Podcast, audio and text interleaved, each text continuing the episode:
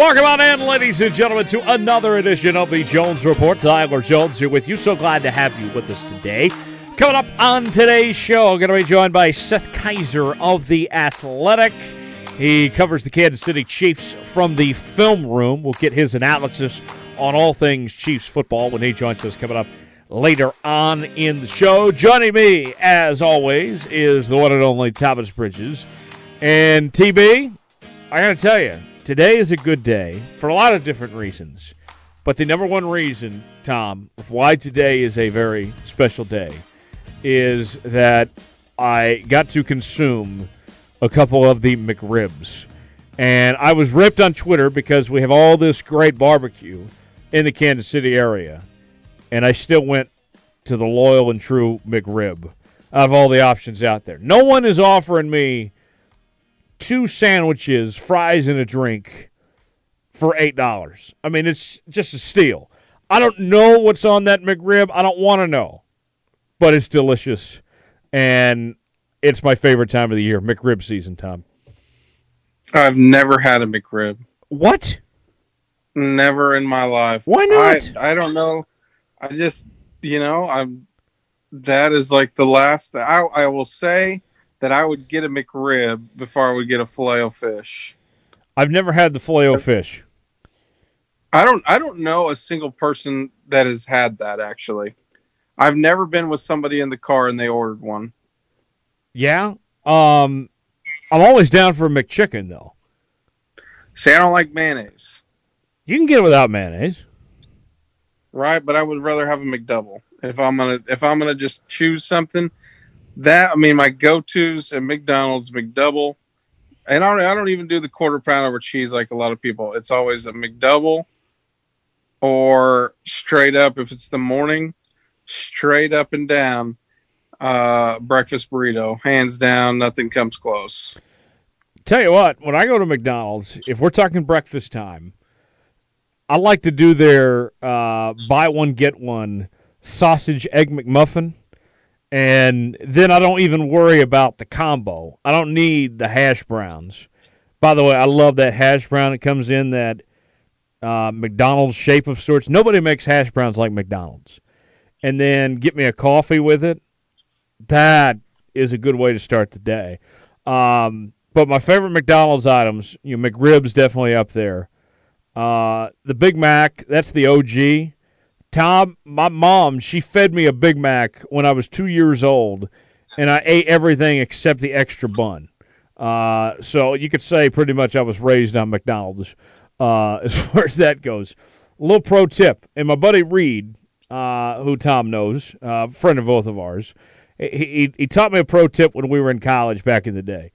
And when it comes to you know ordering the McDouble that you mentioned, Tom, get the McDouble and ask for Big Mac sauce. That's a game changer. Yeah, they used to have this spicy. They used to have a spicy McDouble that was really good. I'm a big spicy fan. I know you're not huge on the spice, but I'm always like make it as hot as possible. Um, I haven't had I haven't had McDonald's in a long time actually. Um, maybe I'll go and get you know The breakfast McRib. burritos tomorrow morning. That sounds like maybe a plan. Maybe you show up at like ten twenty nine, and you say, "I want breakfast burritos and a McRib." And I get the first McRib off the grill for the day. right, and and the last breakfast burrito. I see. I don't know. I some about the McRib. I know that it's not a, a really a rib. I I guarantee it can't be real. like I said, I don't even want to know what it actually is, but I love it, and I don't really care. The McRib will always have a special place in my heart.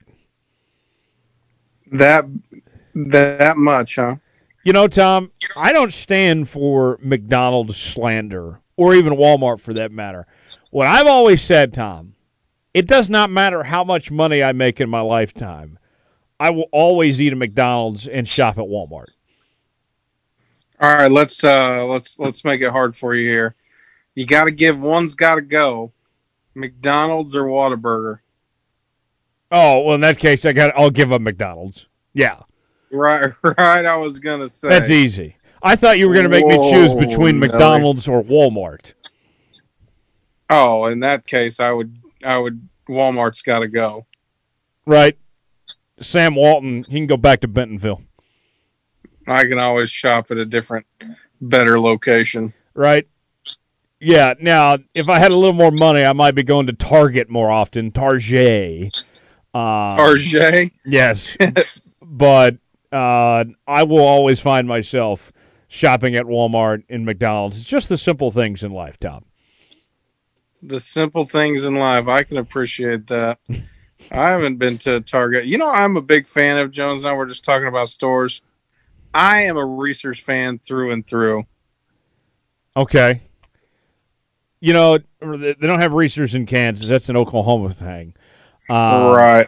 And, and Jeff Reasor seems like he's got a monopoly on the the grocery store business down in Oklahoma these days. Um, maybe the, the the government needs to look into that of some sorts. Uh, but Right. I would say here's my issue with Jeff Reasor and in his stores. Their meats aren't that great. I think. You know, I don't. I guess I don't. trying to think. I guess I don't. You know, I had some. I always we get there. You know, when I'm in Tulsa with friends, we always go at least over the summer and get like uh burgers from there. They're gourmet burgers that they make like in the meat market. Yeah. Like they had some cheese and bacon and jalapeno and onion and green pepper and stuff. Those I think are delicious. before the pandemic, when it was actually you know safe to go to grocery stores and all that, we didn't have to wear a mask and all that stuff. Tom, I found myself like just enjoying going to the grocery store, just see, just Oh, walking around with the with the cart and you know maybe run into some people I know from around town or you know trying some samples and all that. Now my approach is I'm trying to get in and out of here as quickly as possible. I mean, I love going to the grocery. Well, uh, not Walmart. Right, right. Uh, I mean, Homeland here. Homeland is my go-to store. You used to I mean, they don't have they don't have the cheeses. They don't have. That's the only thing that's really missing. They don't have the crazy cheese. They don't have what we went and made that Andy Reid Mac, and that guy was. They called him the Cheese Master. what a job title. I mean, that he was At retired, retired, and he was. We were like, okay, like you know, well, what's this job? Like, I'm the Cheese Master. Man. That's hard to beat. Oh yeah. And he was an Eagles fan. And that was before things kind of went all downhill for the Eagles. So we might need to check on him, see how he's doing. See if he's still the master of the cheese. Yeah. I bet he's ripped some cheese based on the way the Eagles have played this year. And he's probably he probably claims the Packers now. he he might. Uh, we will uh, go around the NFL coming up in just a bit, but starting with the one and only Kansas City Chiefs. Chiefs are set to take on the Broncos, and the Broncos. What a weird situation with COVID nineteen involving their team of last week not getting to have a quarterback as everybody was uh, in quarantine, ruled ineligible, even though that they tested negative for COVID because uh, one guy didn't have you know had it, and the guys took their mask off for a little bit. It was just a really ridiculous situation. What unfolded for the Broncos last week, but nonetheless, Broncos coming into Arrowhead take on this Chiefs team. Broncos at four and seven on the year. When these two teams met back a couple months ago, the Chiefs just dominated Denver, and Denver was not at the point that they're at right now of where we know this season is already over for Denver. There was still a little bit, not much, but a little bit of optimism the last time these two teams played. And that was the debut of Le'Veon Bell. And Le'Veon Bell played pretty well. I think that was the best game that he's had since he's been in Kansas City. But since that game, the Chiefs have kind of gotten away from the run game. Um, and it's been fine. They've won every game since then. Uh, you know, they're 10 and 1 on the season, but that's what made that game so well is they ran the ball good. Uh, Patrick Mahomes played well. The defense, that was arguably their best game of the year the last time these two teams got together a couple months ago. And you look at this Chiefs team now after that win against the Bucks last week, and you try to evaluate some of the things about this team.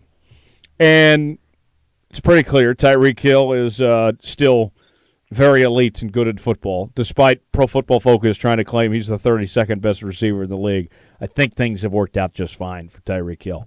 Uh, I would say that Tyreek Hill is probably closer to being the best receiver in the league than being the 32nd best receiver in the league. He was unbelievable last week. That was a historic day for him against Tampa Bay. One of the best quarters I've seen from an individual ever in football. Outstanding day. Patrick Mahomes getting better and better every single week.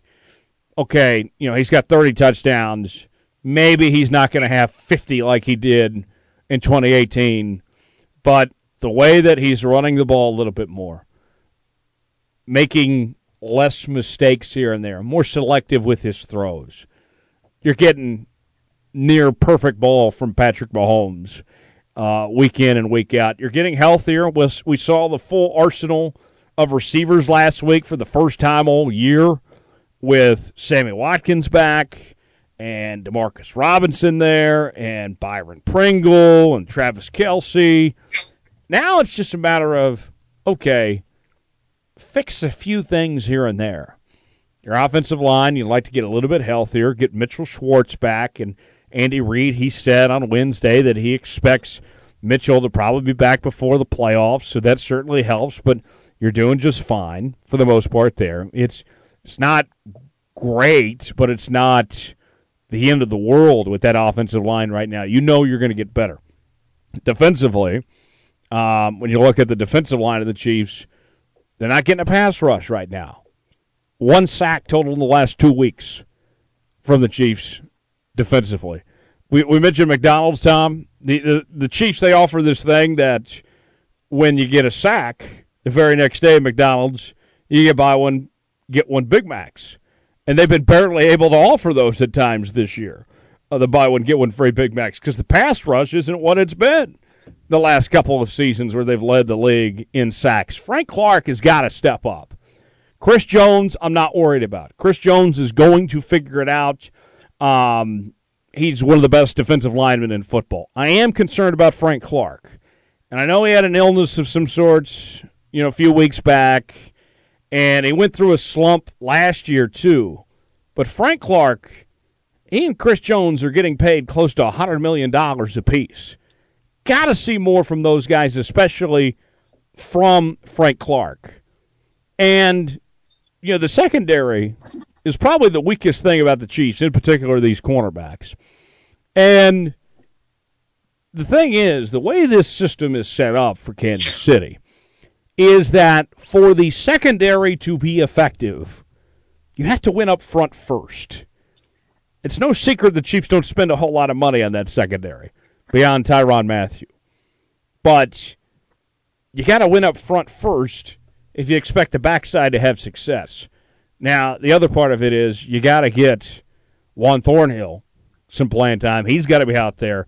I can't stand another minute to see Dan Sorensen continue to screw up and make bad play after bad play, and then he has this one good play out out of every five or six, and everybody's like, "Oh, Dirty Dan, there's Dan Sorensen." Please, Dan Soren, Dan Sorensen is not a good football player. That is one of the biggest fake news stories out there. Is the idea that Dan Sorensen is this game-changing safety? He is not. I don't want to see him on the field. I don't want to see him near my family, my relatives. I don't want to see him near Thomas Bridges. Uh, get Dan Sorensen just off the field. Um, so that's kind of where we evaluate things. Heading into what is week number 13. This Chiefs team is fantastic. I think they're the best team in football. They're 10 and 1, but offensive line needs to get healthier. Defensive line needs to get more pressure, and I need to see less Dan Sorensen. Did I miss anything, Tom? Did you mention Dan Sorensen? Uh, n- did I? T- tell me. God, you just came for Dan like I used to go from Scott Brooks and Billy D. I've never God. been a fan. You know, I'd never. I was thinking about okay, of all the guests that's ever been on this show, there's no one that has a vendetta, or there's no one that has a reason to not come on the show, except maybe Billy Donovan, and I don't think Scott Brooks would listen. that Maybe the far back. coaches that we've called to be fired. The the only yeah, I mean even then, I mean David Beaty, I'm sure would still come on this show.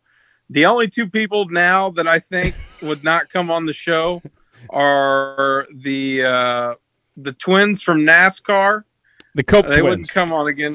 Yep, yep, the Cope twins, no, they definitely would not come on. And probably Dan Sorensen now. to get him away from my family. Didn't he uh didn't he make some good plays in the Super Bowl? Uh, he made uh, a couple good plays for about every 20 bad plays he had. Let's not get ahead of ourselves. Um, talking to Bo, who you'll hear from later in the pick segment, and, and he's a, more of an X's and O's guy than Tom and I are. That's that's you know a, a given. And Bo made a good point. We were talking about that interception that Dan Sorensen had at the end of the game against the Raiders, picking off Derek Carr. Uh, Bo he's saying about every safety in the league should be able to make that play based on what Derek Carr was doing. That wasn't even about Dan Sorensen. That was about Derek Carr more than anything else. So even that safety, that play, that great play he did make, no credit, no credit due to Dan Sorensen. No credit for Danny. I feel for Dan. You do now. Now you feel for Dan. Just a little bit. Man, this man probably has a family. He, he- I'm, I'm sure he does. Yes, Put him on the chopping block. I wanted him cut from this team like three years ago, Dom. What has Dan ever done to you? Made a lot of mistakes on the football field. Poor Dan. Poor Dan. What do you think about this matchup? You- with, you- what What do you You think? Chief fans just think you guys can just have it all. and and eat it, eat the uh, cake too.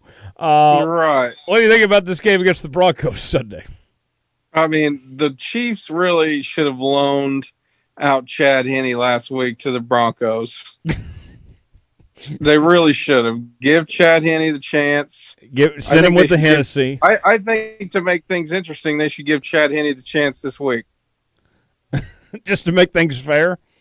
Right, right. I mean, it's only fair. I think they could Chiefs probably still win by t- two touchdowns. I mean, this is this is just ridiculous, honestly. On on the how ugly it's going to be this weekend. The fact that this has to be played on Sunday night. Now, don't get me wrong. You know, I like seeing the Chiefs in prime time, but this game really has no business being the Sunday night game. I thought they invented the flex for games like this. Right? They need to flex the Broncos. They, the Broncos. I, I don't know. I I I don't feel for the Broncos because Jose's been talking so much trash all season. Um, and I finally took the lead of you know over Jose after him just gloating about these past couple of weeks and pick them. So I don't feel sorry for the Broncos. And he always talk used to talk trash on the Rams when they were trash. Um, so I don't feel bad, but at the same time, I feel for that kid that played quarterback for him uh, this this past weekend. That you know, granted all things, I mean, he just put in a bad situation. there was nothing he could do. And here's something else to think about, Tom. Um, I am. I've never really been this guy, but I'm definitely not going to be the guy that says, "Hey, put me in there and see what I could do." Um, better than this guy because the quarterback that they had come in last week, um, he was a state champion quarterback, and he was like a three or four star recruit at quarterback and started that position at a Power Five school and only had one completion and two interceptions last week. So, uh, you know, the remember that old show, Pros versus Joes. That guy was a Joe, Right. and he kind of you know, let all the Joes down with that performance last week. I mean, yeah, I I don't know what he could have done. I mean, I mean, the Joes will never even, get a chance. Uncle Rico will never live his dream of playing for the Broncos now. Obviously, I mean, not after that. No. Yeah. Thanks, Kendall. That was right. I mean, I wonder. Obviously. So, do they have them back again this week, or are they getting everybody back? They're getting everybody back. Drew Lock is going to start. The uh, Lee's Summit, Missouri native will be making his uh, return to his uh, hometown of Kansas City. Well, you know, I, I still think they should start Chad Henne. Might as well at this point. Um, looking at the rest of the schedule for the Chiefs, we'll talk about this real quick, then we'll move on. Broncos on Sunday, Dolphins the next week in Miami. That will be a good game. Then you get the Saints in New Orleans the following week.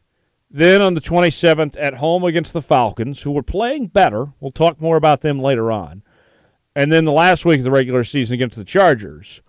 And we saw what the Chargers did, giving the Chiefs one of their toughest challenges of the year so far uh, back in uh, week number two. I'm thinking, Tom, that the Chiefs might lose to the Saints, but that's about it. I think you're talking about this team finishing at 15 and 1 or 14 and 2 at this point. Uh, you know, that's a very favorable schedule this uh, final stretch here these last 5 5 games here. Yeah, it is a is a pretty solid stretch there for them. I I mean, I think they probably lose to the Saints as well. Uh, maybe I'll be rooting for the Chiefs in that game because the Rams are going to need it, but um, I mean, all things considered, I, you know, and I know this has been a weird year. I didn't think this the Chiefs could have a chance to, you know, potentially have a better record than what they had last year. Yeah. Last year they finished 12 and 4. They were the number 2 seed. They're 12 and 4 the previous season were the number 1 seed. Now it looks uh, all but certain they'll at least be 14 and 2, maybe 15 and 1 and that might not even be good enough to win the first round bye out of the AFC. Remember, only one team's getting the first round bye this new playoff format, the top seed. Steelers get the win over the Ravens. It was ugly, but nonetheless, a win's a win. Steelers are 11 and 0 now. And for all intents and purposes, comparing the Chiefs to the Steelers, here's how the Steelers finish out. They get the uh, the one and only Washington football team on Monday night of next week, this upcoming week, and then they get Buffalo on Sunday night football in Buffalo. The Bengals, and then the Colts, and then the Browns, and you know, record wise, you would think, Tom, okay, the Steelers are probably a lot better than almost everyone they played there but they're winning these games pretty close. We mentioned these ugly wins of sorts there. Eventually, that luck's got to run out at some point here. I don't see the Steelers going 16 to 0. And I would say right now, Tom, I think that they probably drop a couple here. Probably the Bills, and then either the Colts or the Browns, one of the two here. I think the the Chiefs uh, are going to come away with home field. Uh, I don't see the Steelers getting out of this stretch without at least a loss or two here in these final five games. You know, you think the Chiefs are going to overtake the Steelers, huh? Or maybe they're both 15 and 1 or something. I, at least I see it being at the very least they have the same record or the Chiefs are better. I, I don't think Steelers are going undefeated to end the season. Yeah, I, I mean that obviously is a, a tough tough ask for obviously anybody and I don't know if if the Steelers can hold up. But I mean, for what we've seen so far, I mean, I mean, you have to be. This is the best year. I mean, for as shitty as KU is, uh, I mean, you really get rewarded for it in the NFL. Well, and and, and it's basketball season now, so. Uh, we we uh, we dismissed already that team uh, that played in Memorial Stadium. Uh, we we already forgot about them. Thanks for bringing them up. Uh, but with that being said, yeah, uh, pretty spectacular what this Chiefs team is doing. I still think they're the best team in the NFL. The Steelers been very impressed with them this year, but the style points are not there with this team. I think eventually things are going to catch up with this team at some point here in these uh, next couple weeks before the uh, regular season ends. With that being said, we'll move on. Let's go around the rest of the National Football League, and uh, we'll pick five games coming up later on in the show. But uh, let's start in Atlanta. The Falcons taking on the Saints. Tom, we saw these teams play just what two weeks ago in New Orleans. Taysom Hill uh, had a pretty impressive outing. The Saints held the Falcons to just nine points that day. But then the Falcons last week, out of the blue, I was expecting Matt Ryan to do Matt Ryan things, and instead they scored 40 plus points and shut down the Raiders. Came out of nowhere. Raheem Morris has won four out of his last six games. Probably a good chance he keeps his job here, Tom. I like the Saints and Taysom Hill here. Uh, but the Saint, but the, the Falcons here, uh, certainly some improvement we've seen from this team the last few weeks. Yeah, and you know, if you're a Falcons fan, you got to be happy considering all things. I mean, where you started at the beginning of the season, this team looks a whole hell of a lot different. Yeah, um, Saints at nine and two. Are they the best team in the NFC? You know what? If Rams don't drop that game against the 49ers, I think it's close. Um, I mean, it's really going to depend, I think, on on Drew Brees. Uh, I mean, he's going to take the team as far as it's going to go. Um, so depending on how he comes back and, and does, uh, is is really I think going to determine a whole lot when playoffs get here. Yeah, I think you're absolutely right about that. Uh, Saints, I think they are the best team in the NFC, but I, I think the NFC is a whole lot more all, wide open than the AFC does. I don't think the gap's that big between the Saints and the next three or four teams. Um, there's a lot of teams I think that have a chance to win the NFC and uh, go on to the Super Bowl. Packers, Rams, Bucks, Saints. Heck, I, I don't think the Seahawks, Seahawks, are out of it. Yeah, um, right. So we'll see what happens. The Lions taking on the Bears. We're going to pick this game coming up later on in the show, but uh, our, our, boy Matt Patricia finally gone in Detroit. Uh, good riddance and uh, now they can finally begin a new era. I don't think Detroit's getting any better anytime soon, uh, drastically better, that is. But just the fact that they have this weight lifted off their shoulders here, I expect a Detroit team, uh, this Lions team, to come up, uh, come in a little bit hungrier, and uh, and facing Mitch Trubisky, that's always a treat for any uh, any defense. Right. Well, I mean, we'll talk about it later on in the show, but I mean, how many? I mean, both teams that fired their coach already this season have won the next game after that coach has been gone. So, uh, you know, I, I think the Lions maybe have a new. I don't. I don't know if I wouldn't call it new hope, but you know, change of change of pace. I guess. I, I don't know what you call that dumpster fire in Detroit. I think you call it just that—a dumpster fire in Detroit. The Browns take on the Titans. We'll pick this game coming up later on in the show. Both teams are eight and three. Tom, I feel like this game's a big turning point for both these teams. Browns certainly have something to prove. Their wins, uh, if this was college football, we would be talking about them like a group of five team. They have no quality wins among the eight wins that they have. Maybe the Colts, but that's about it. Uh, the Titans have impressed me all season long. Uh, they're the home team in this one here. Whoever wins this one is this is going to be a statement win of some sorts if whoever pulls this off. Yeah, it does. And and for the Browns, I mean, if you're a Browns fan, this is like the first non-losing season since I, I was in high school the last time the Browns had a, a winning or a non uh, a season that was not losing. Uh, and think about that, Jones. I think that was probably back when Peyton Hillis was their running back. Can you believe that? Derek Anderson um, at quarterback. They went ten and six on uh, the year that the Giants went ten and six and won the Super Bowl as a wild card as the number six seed in the NFC. That was good enough for the Giants to make the playoffs and win the Super Bowl, and that wasn't good enough for the Browns to make the playoffs in the AFC that year. Right, and in considering all things, I I think both of these teams uh, c- can make the playoffs here. I mean, the Browns are set with the with the way the Ravens are going right now.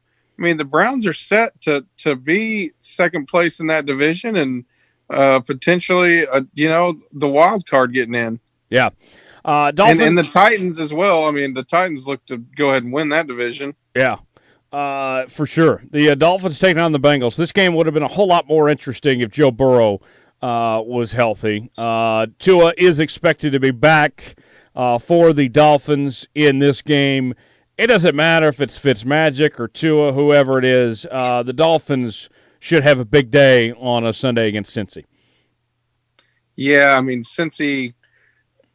I don't. I mean, it's just been a, a, a hell of a year for them. So I don't. You know, I don't know where they stand from there going in. You know, after this, they're just looking to get Burrow back next season. I think they've kind of packed it in. Yeah. The uh, Vikings taking on the Jags, Minnesota at home. They're a 10 point favorite against Jacksonville. And one interesting note here, Tom this Jacksonville team has been competing. I know they got 10 losses on the year, but look at what they what happened with that Packer game in Green Bay a couple weeks ago.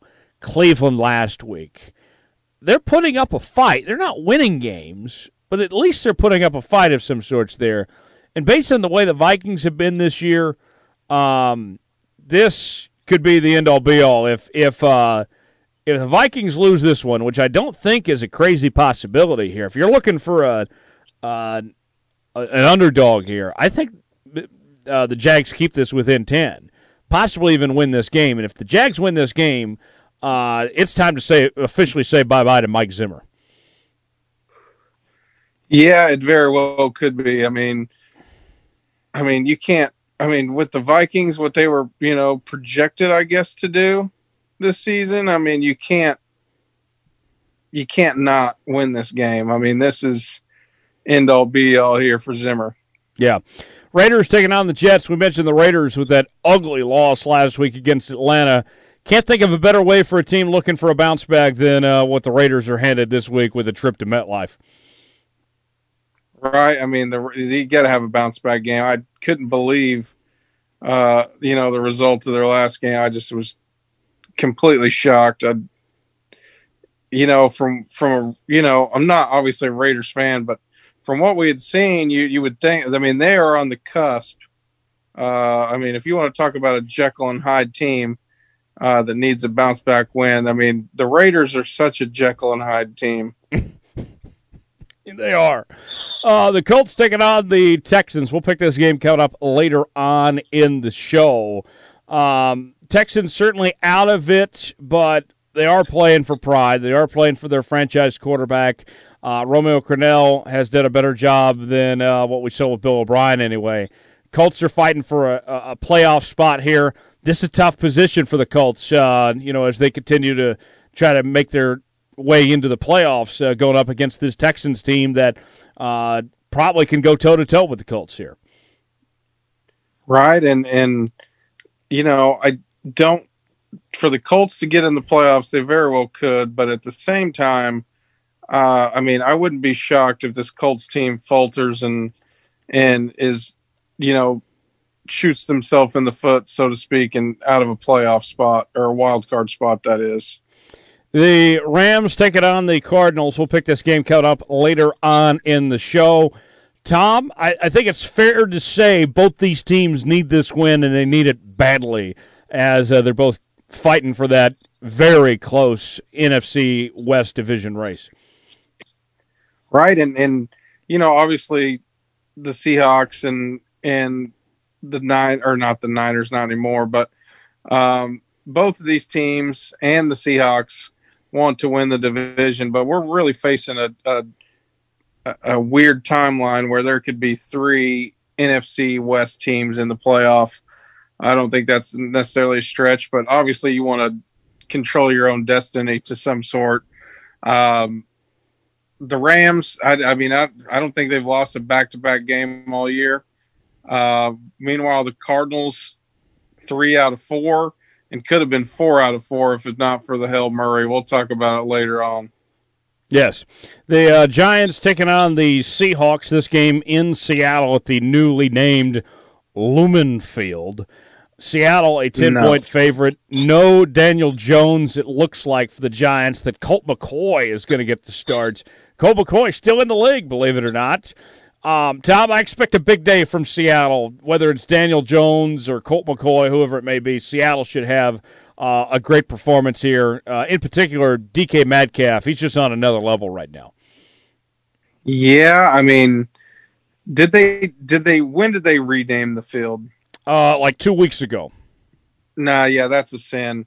Uh, I I hope the Giant. I, just for that, they should lose this game. That's you can't rename CenturyLink. That's like that's like all the you know Albertsons were bought up and changed to Food Pyramid. How many times do people still call it Food Pyramid Well, or, uh, or Albertsons? Albertsons, Cent- rather. CenturyLink isn't even the original name. I remember it as uh, Qwest Field when it opened. Well, I remember Qwest Field too, but I mean, would the I guess the Qwest was probably Shaun Alexander days, wasn't it?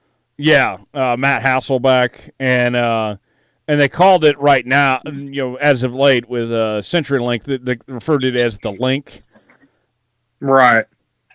So And so now it's going to be Luma Field. Lu- Lumen? Lumen, Lumen, L U M E N. That is a sin. uh, that I mean, that really marks the end of the Legion of Boom, if anything. The Eagles taking on the Packers. CBS, for whatever reason, chose to make this their national game. Um, the Eagles three seven and one, such a hot mess. I mean, they're they're not even. It's not even fun to watch them play football. They they, they shouldn't be allowed to touch a football. Um, maybe they should sign Dan Sorensen.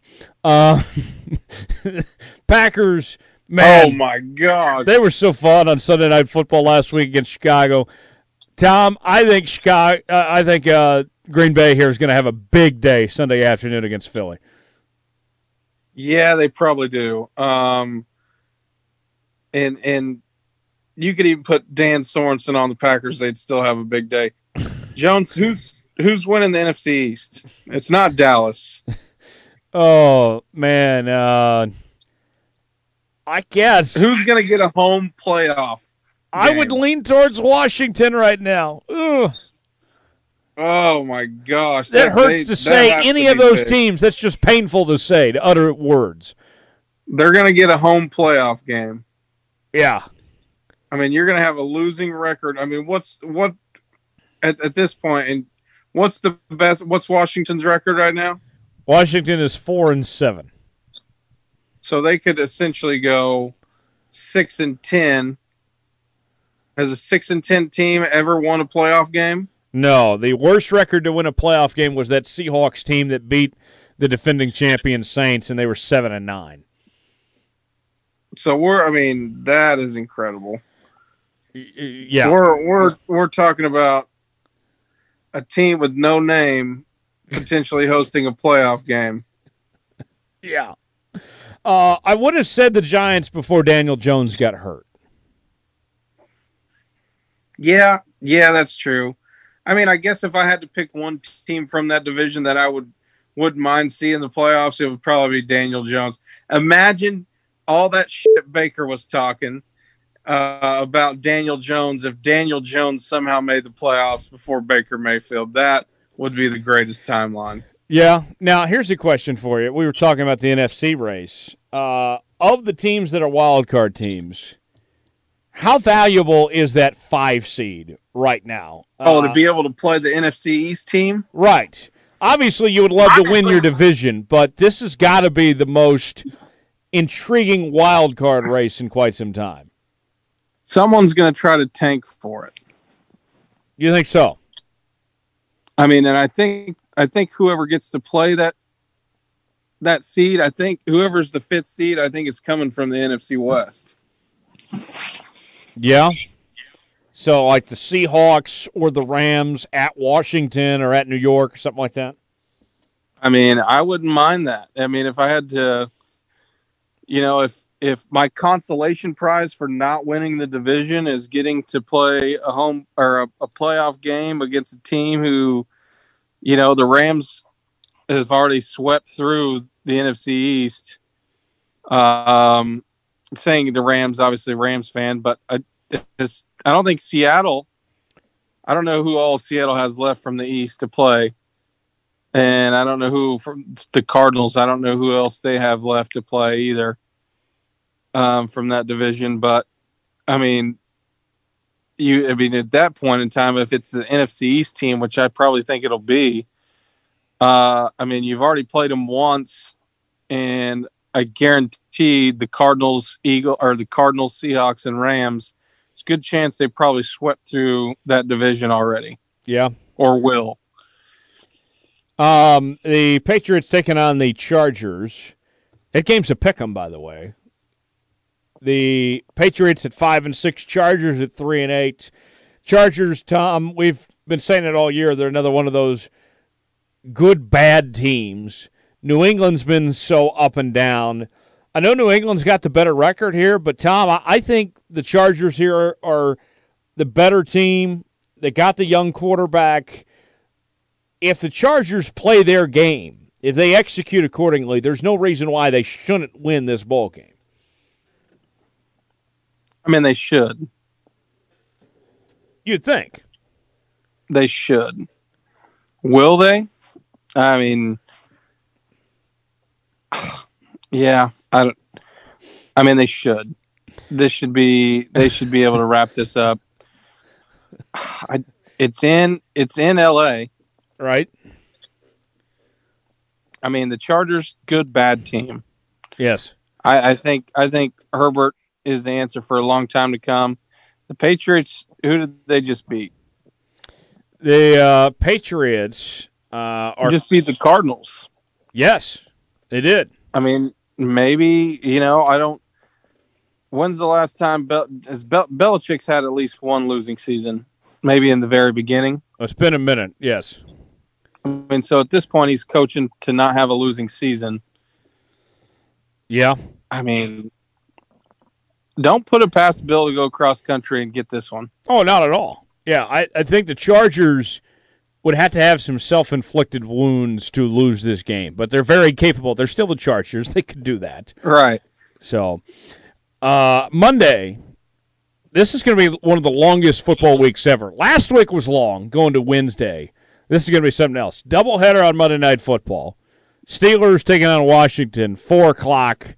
We talked about the Steelers. We talked about Washington a little bit earlier here. Um, Steelers will win this game, but based on their style of football, Tom, um, if they win this by more than 10, I'll be shocked. I mean, the spread is, the, I mean, the, you know, the line is at eight. Uh, you know, they barely cover against the Ravens. Without Lamar. I'll bet, I'll bet weird week, weird week, weird week. Um, can the Washington football team start wrapping up the division and give the Steelers the first loss? Probably not. Could you imagine? But, oh man, that would Alex Smith comes in, gets the division, takes the division. What a that's a 2020 year. I love what they did against there, Dallas. There's no way in hell. I want to see the line if you take a Washington football team over the Steelers. If you just take the money line.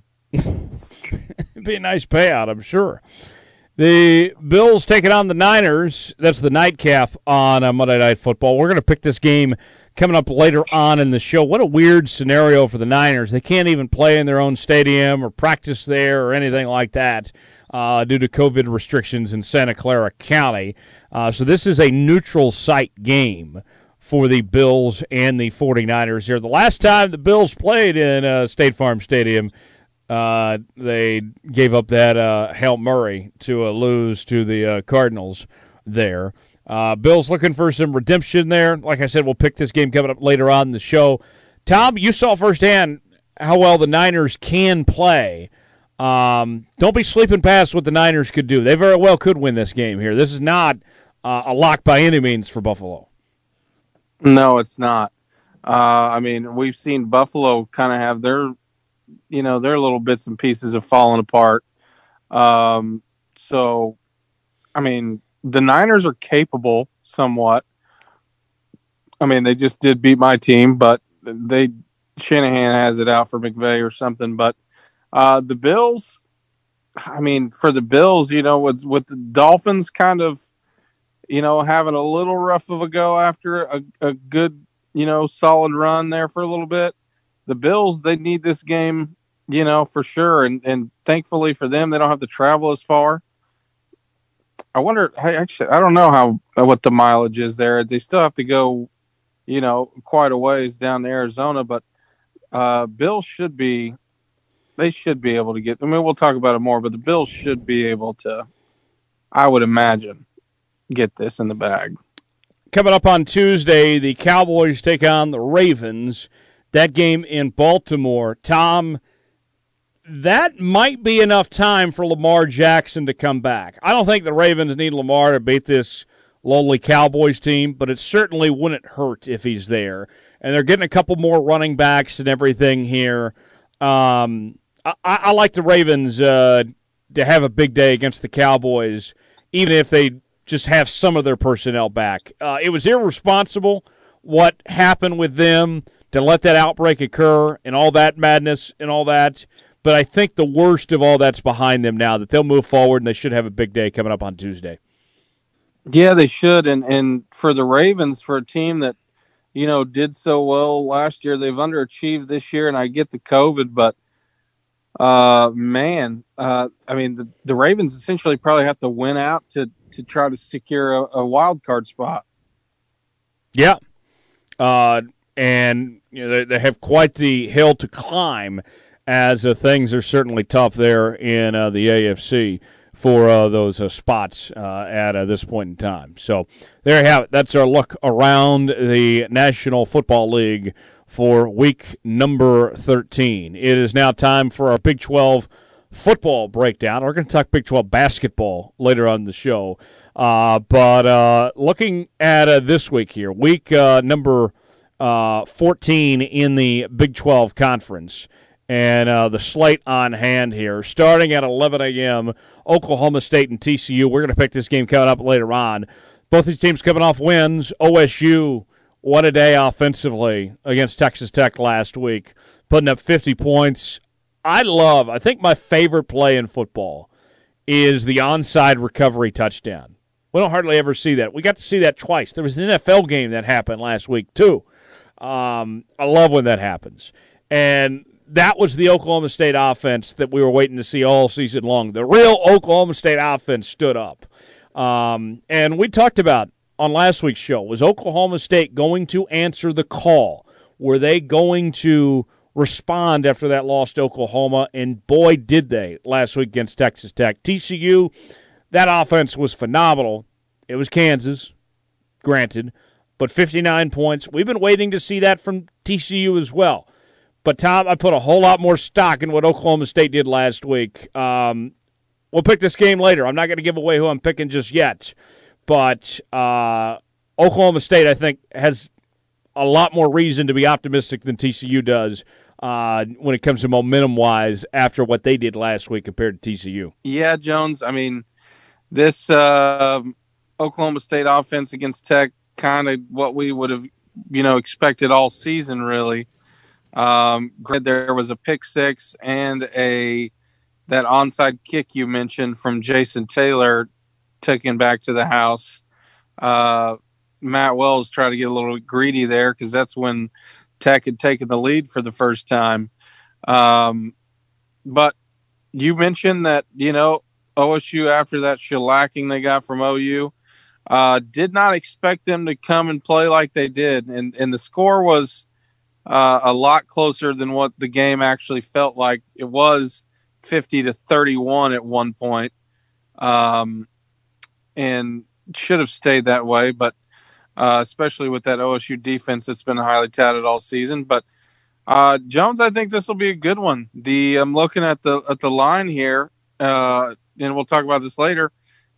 And I guess we'll talk about it later, but we won't talk about the over under, so we can just pick that now over unders at 51 jones i don't think there's 51 scored in this ball game yeah um I see where you're coming from. I would actually disagree. I, will take the over based on what I saw offensively from both these teams last week. I think there's going to be some carryover of some sorts. They may have. I think they both figured something out. I'll take the. Over. I over. hope. So maybe we need to wager on uh, that over under or something like that. A, a, friendly bet of some sorts there. Maybe uh, so. Uh, KU taking on Texas Tech. This game's so bad they're putting it on FS2. Only about 50 million Americans get the chance to see KU and Texas Tech. Um, I'll be shocked if 30,000 of them are watching this game. Uh, Tech coming off the loss to Oklahoma State, as we mentioned. KU, an ugly loss to TCU last week. Um, you know, sounds like Miles Kendrick is going to get the start at quarterback. The Jalon Daniels experiment, you know, they still think that he's the guy down the road, but you, you can't, as we mentioned with before, Tom. If he's your guy, with as bad as his offensive line is, if you continue to play him, you are going to get him hurt and lead to some potential injury issues uh, that could have long lasting impacts. I think that's the right move. Go ahead and let Kendrick start. Go ahead and let him finish the season. Um, you know, and see what happens here. I, I expect Texas Tech to have a big day. They're 27 and a half point favorite. Bowman was back. Bowman's a talented quarterback, but he hasn't stayed healthy himself. Um, Bowman, assuming he plays and is 100%, there's no reason why Texas Tech shouldn't win this game bigly. I mean, the line's at 27 and a half. Uh, Jones, this is the last chance for KU to get a dub this season. Uh, uh, they play Texas granted, next week. uh, still, last chance. You know, I guess they have Texas at home. Uh, you know, maybe maybe that'll get Tom Herman fired if KU can pull out a win on the season. Uh, but yeah, I mean, you mentioned, you know, packing it in for next year. I mean, with that line, someone's going to get hurt, and I just if you're Les Miles, what I mean, what do you even tell your team? Right? What do you say? Um, I don't think there's enough words in the world to get a team ready for uh, what this Kansas team's about to experience coming up this Saturday against Texas Tech. Texas taking on K State. It has been a downward spiral for the Cats. Um, if you were looking at just records at this game, Tom, five and three Texas team, four and five K State team, you would think, okay, you know, probably a competitive game here. But the way K State has played as of late, I don't think Texas is that great of a team, in, in all honesty. But there's just no excuse why Texas should not win this game by double digits, Tom. No, they. I mean, they should. It is in Manhattan. Um, you know, after you know Will Howard came in, uh, you know, freshman, true freshman. I mean, K State started out so hot, uh, and you know, I like Chris Klieman. I, you know, I think this is just kind of an unfortunate year for K State, but Texas really should be able to take advantage of K State and, and, hammer this home. Yeah, they uh, they should be able to take care of business in uh, that game there. West Virginia taking on number nine Iowa State Cyclones at seven and two. West Virginia five and three. Iowa State six and a half point favorite at home. West Virginia a lot better than people expected in 2020. Iowa State right up there with a chance to win the Big 12 title as uh, a win here and they lock up a spot, but their chances of getting there are already pretty high as is. Tom, I expect Iowa State to take care of business, but this does have trap game written all over it. It does. Now, Jones, I, I haven't looked crazily after OSU got blown out by OU, but um, get me if I'm wrong here. If if Iowa State does lose to West Virginia, that pretty much opens the door for OSU and OU to control their own destiny. Um, to to meet in the Big 12 championship. I mean, if you're an OSU fan, I think I think the move this weekend is to root for West Virginia. Does that sound right? Yeah, sing uh, "Country Roads" a, a, few times over and over again. Uh, well, we got to get past TCU first, so I'm not going to sing anything uh, except "Friends in Low Places" probably early in the morning again. Uh, Breece Hall, close to 1,300 yards, 16 touchdowns. This guy's just been a beast. He's going to be a really good running back in the National Football League. He's got pro potential written all over him. Um, what a year for Breece Hall. I don't think we've given Breece Hall enough credit for what the job he's doing in the special season he's having there at Iowa State. Um, you could make a case he's been the best running back in college football this year. Yeah, I think you can do. I mean, he's he he looks a whole lot like maybe Chuba Hubbard did last season. Uh, ability to you know get to the second level and break away. Uh, I mean, Iowa State ninth in the country. Obviously, it's a weird year this year, uh, so why wouldn't Iowa State be ninth? Um, After losing but, to Louisiana Lafayette week one, right? And you know how much trash we talked on that. I mean, I know I did, uh, and I'll still talk trash on Iowa State because they still got beat by OSU. But um, still, it just this is this should have been Iowa State's year to just make the college football playoff. Really, oh, uh, just because of the 2020 and the way it's going, this had Iowa State written all over it from the beginning. We should have. Uh, and I know this. that Lafayette uh, blew the doors off them, but Iowa State was the more talented team. And oh, of course, that Oklahoma State game that could have gone either way. You could make it's not far fetched to say that Iowa State could be undefeated right now and be in a playoff position. That's not a reach. Sadly, it's the Big 12, and they have two losses, and they'll right. have to settle for the whatever bowl. Right, the uh, the Foster Farms Bowl for uh, Iowa State. No, uh, no Tony the Tiger Sun Bowl this year. got canceled, unfortunately. No trip to El Paso for anybody. Uh, that's the last one I would want to go to. You, you don't like Tony the Tiger? No, I just wouldn't want to go to El Paso right now with all the COVID down there. Oh yeah, that would um, be a no-no. Last Big Twelve game for you: Baylor taking on Oklahoma. The Sooners had some COVID issues, and they had to cancel last week's game against the Mountaineers. And first time they've had a COVID cancellation all season long. And some of their COVID problems have been involved in their coaching staff. They've actually called up from the bullpen out of retirement, Bob Stoops, to help coach up the defense. And they're saying there's a chance he could be on the sidelines uh, as an assistant coach on that defense this Saturday uh, out of retirement. Uh, hard to find a more qualified fill-in assistant available than uh, Bob Stoops.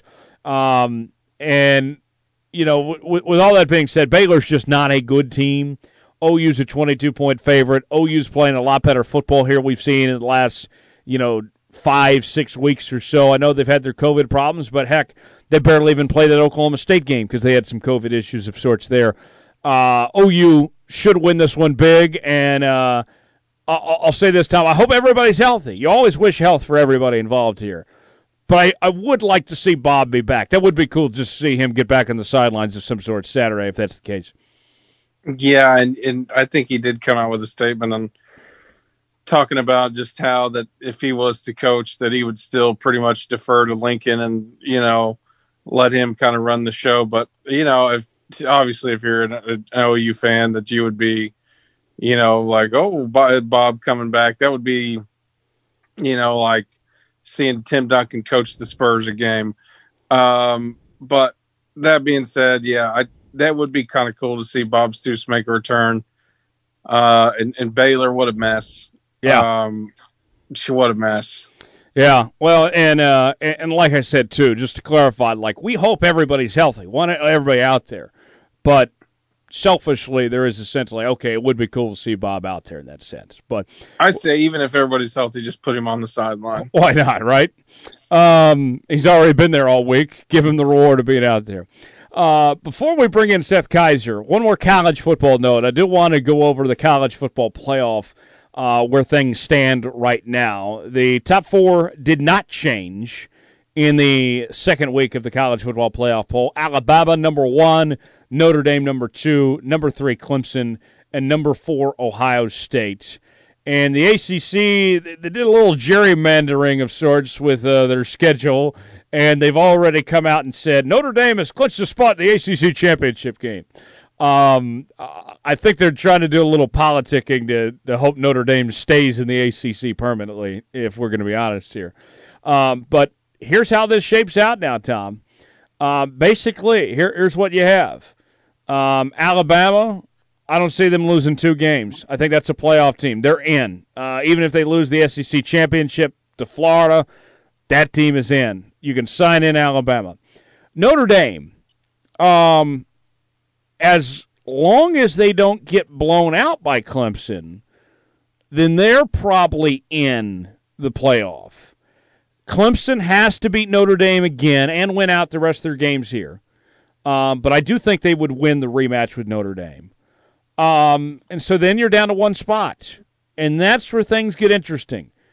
Ohio State, are they going to be able to get enough games in? Because here's the deal.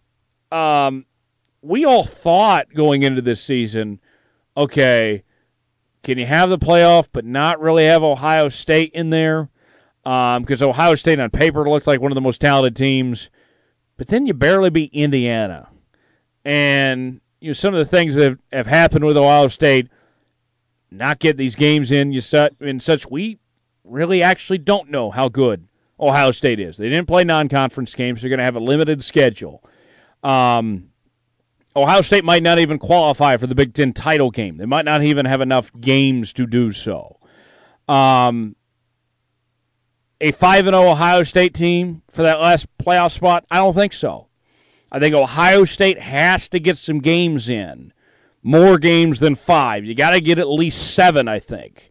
That's the number I'm looking at to have a case to be in the playoffs. 6 and 0, not good enough for me. 5 and 0, not good enough for me. Get to seven and win the Big Ten title, I think you can put Ohio State in. But if it's anything short of seven, um, Cincinnati's got a case. If Florida were to win the SEC title and beat Bama, then they get in. Um, you know, I, I would look, you know, down the line. You know, we mentioned BYU as a possibility. Some of these other teams, heck, even a Big 12 champion, if Iowa State or Oklahoma, we said they were out a couple weeks ago, but with the way things have unfolded with Ohio State, it's not completely out of the picture here.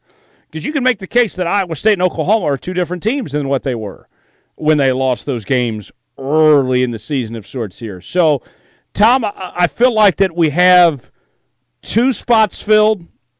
As long as Notre Dame just doesn't get blown out by Clemson, I think we have two spots filled, and then Clemson, they're one win away, and Ohio State is kind of the the team that we figure out here. And this is this is uh, circumstances that we haven't been in before. This is unforeseen territory of trying to figure out if Ohio State is going to have enough games or not to make the playoff. This is peak 2020, uh, basically here with Ohio State when it comes to that fourth spot. Yeah, it is, and and I imagine they find the games somewhere to to make that happen. Um, you know, I don't see a Big Twelve team making it, even even if you know it's Iowa State, OU, and the winner of the Big Twelve. I don't see them doing that. I mean, at that point, if Cincinnati was to be undefeated, I I think I would imagine you would have to take them. Obviously, you want a Big Twelve person in there, but you know, if if any, you know, non-power five was going to get in, this is the year to do it.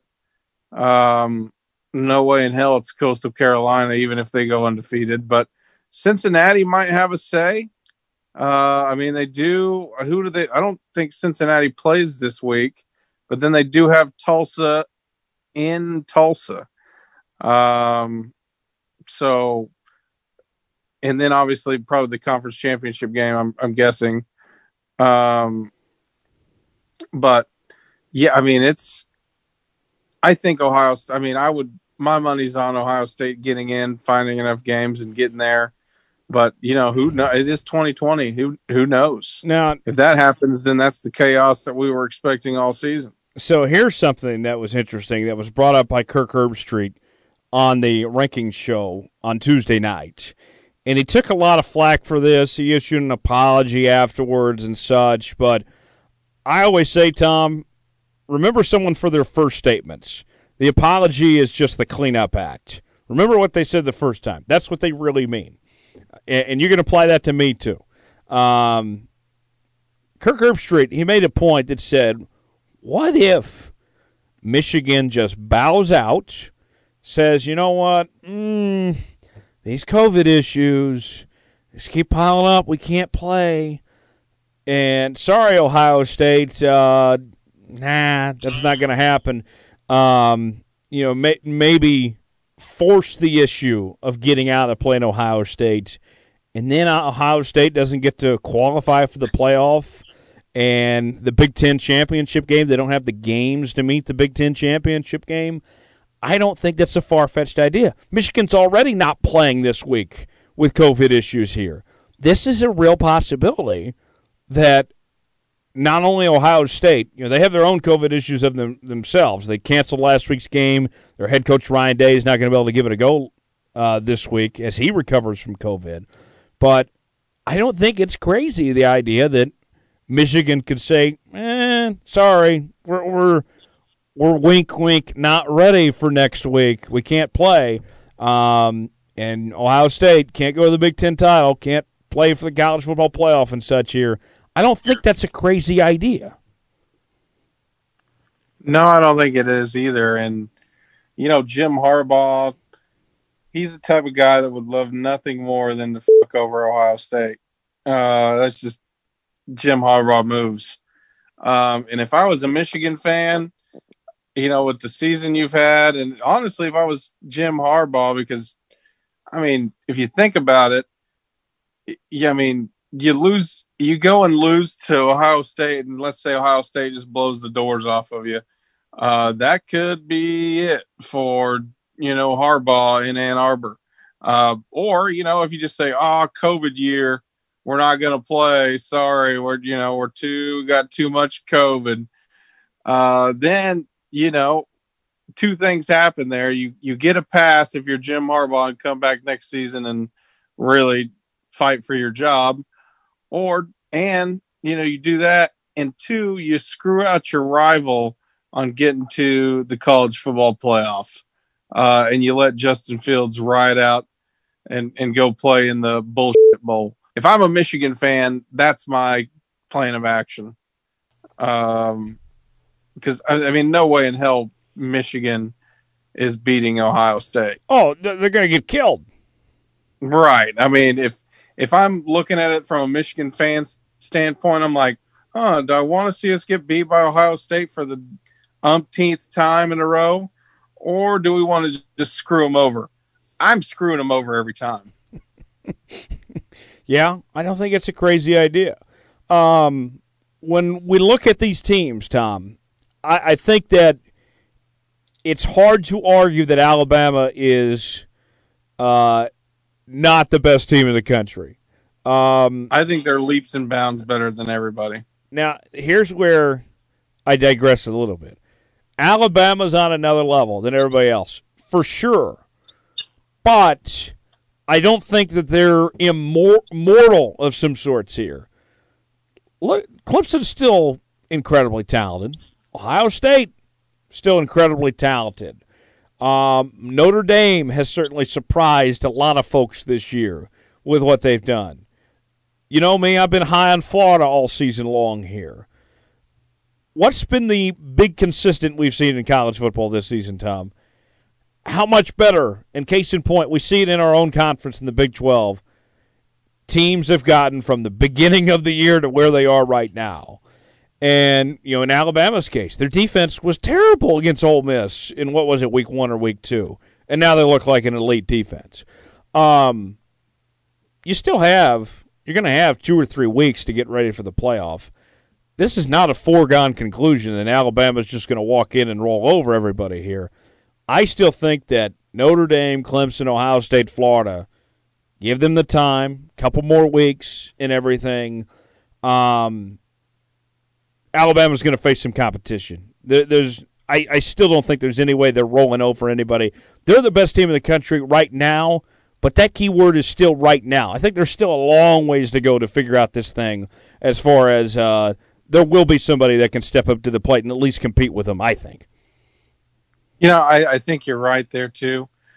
I will say I wouldn't be shocked if they just walked in and opened up a can of whoop ass on everybody uh, you know, after last season, missing the playoff, and you know, they didn't even have Saban road. last week and beat Auburn by almost thirty. That's what I'm saying. I'm like, okay. Um, I mean, Alabama, just you know, from what we know, and we just go off of what we know. Obviously, uh, I would not be shocked if they rolled in and whooped, whooped everybody's ass.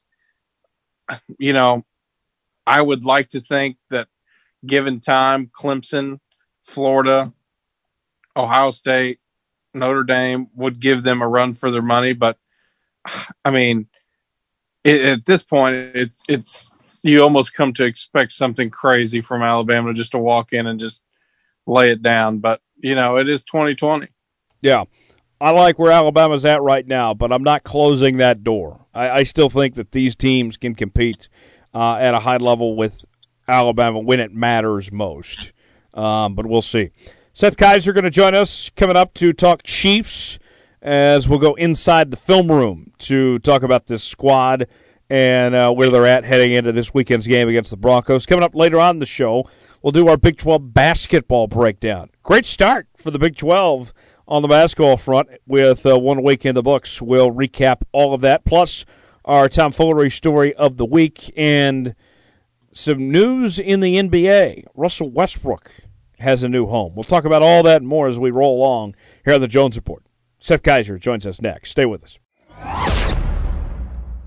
Joining us now on the Jones Report this week from the Athletic Kansas City. He is the film analyst for the Kansas City Chiefs. It is our buddy Seth Keysor who's back on the program once again. Seth, appreciate the time as always. Hope you're doing well, man. What's going on? Uh, not a whole lot. Just uh, you know, enjoying life, enjoying a wacky weird week of football. Um, and just uh, you know, life is good. I can't. I honestly can't complain too awful much. It's it only got down to like eight degrees last night, so we're doing fine up here in the north. uh, and and Seth, of course, he's in Minnesota, in case you don't know, and so uh, those eight degree nights uh, he'll take uh, anytime he can get them at this point. Uh, basically, being in Canada South.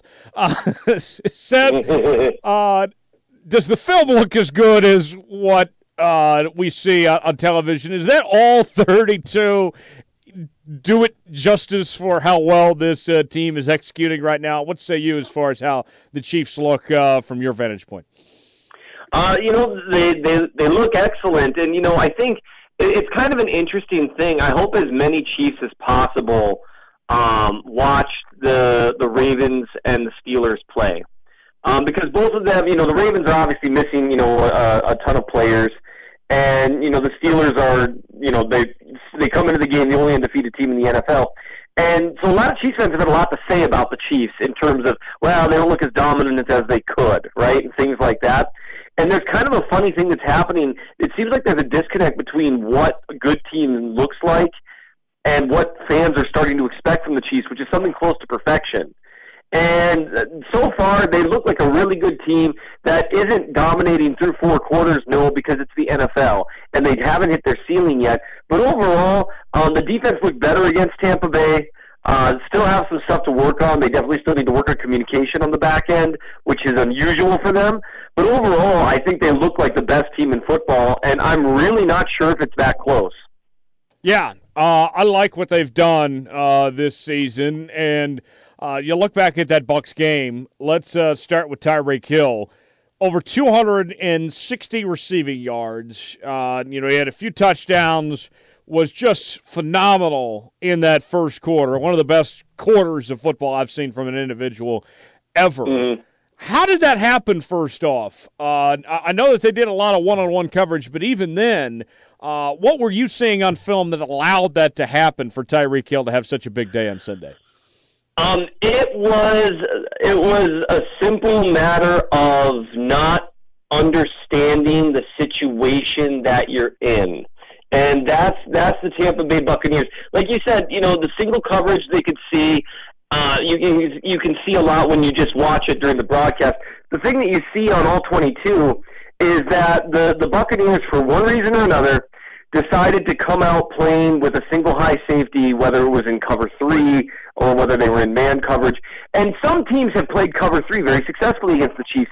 You know, this idea that no one ever plays single high against the Chiefs just isn't accurate. Uh, and that's something I've seen circulated.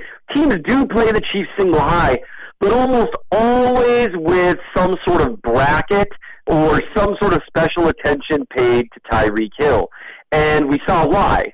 Um, it was like you said, it's one of the best corners of football I've ever seen any player at any position play as well.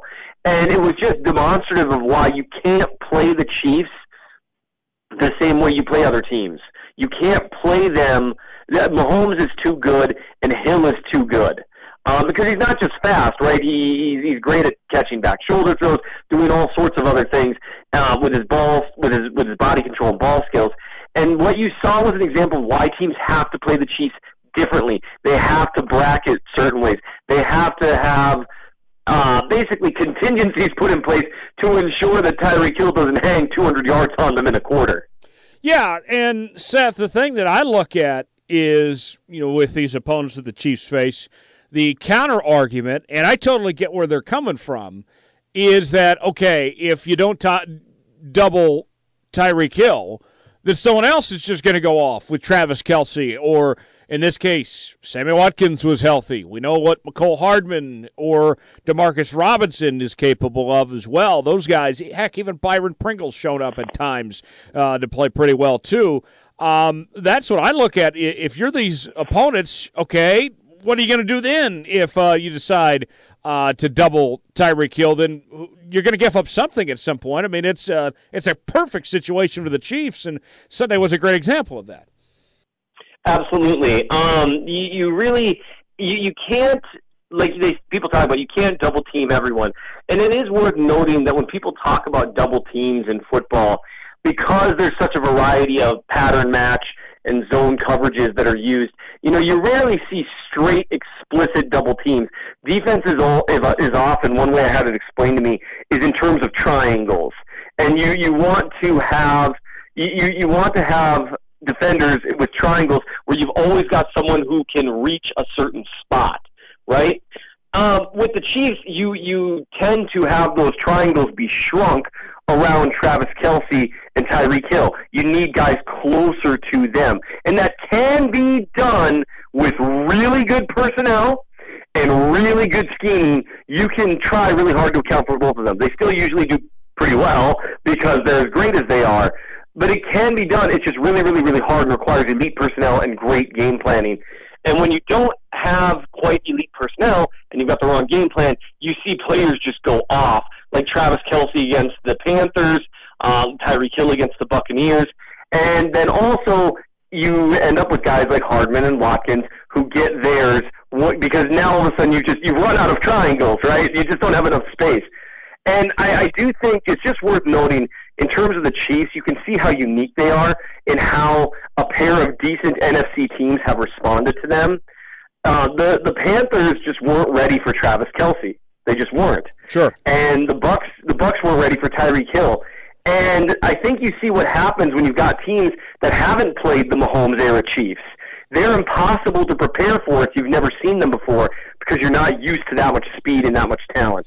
Well, the thing I look at, Seth, is the team that I feel like, and you may have a very different opinion on this, I don't know, but the team or coach that has best prepared for the Chiefs that's done a you know at, least a decent job as well as you could have anyway in my opinion and I don't find this to be a coincidence is Bill Belichick in New England whether mm-hmm. we've seen you know a couple times where he either took away Tyreek Hill or took away Travis Kelce. even the game they played earlier this year New England being as down as they are, still put up a decent fight. They slowed down the Chiefs to an extent, uh, comparably speaking, to what most teams have done this year. Uh, what say you? Who who does pose the biggest threat? Who who does the best job of, of slowing down the Chiefs?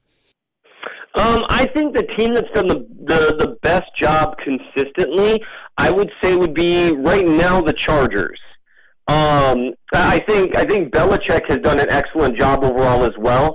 But the the Chiefs have managed to have some second half explosions against them that they haven't had the same way against the Chargers, and they they just consistently give them problems. And I personally think that's more of a personnel thing and I think they're a well coached defense overall. But it's, I think it's just a personnel and a, and a matchup issue because you see the Chargers defense not give other teams as hard a time as they give the Chiefs.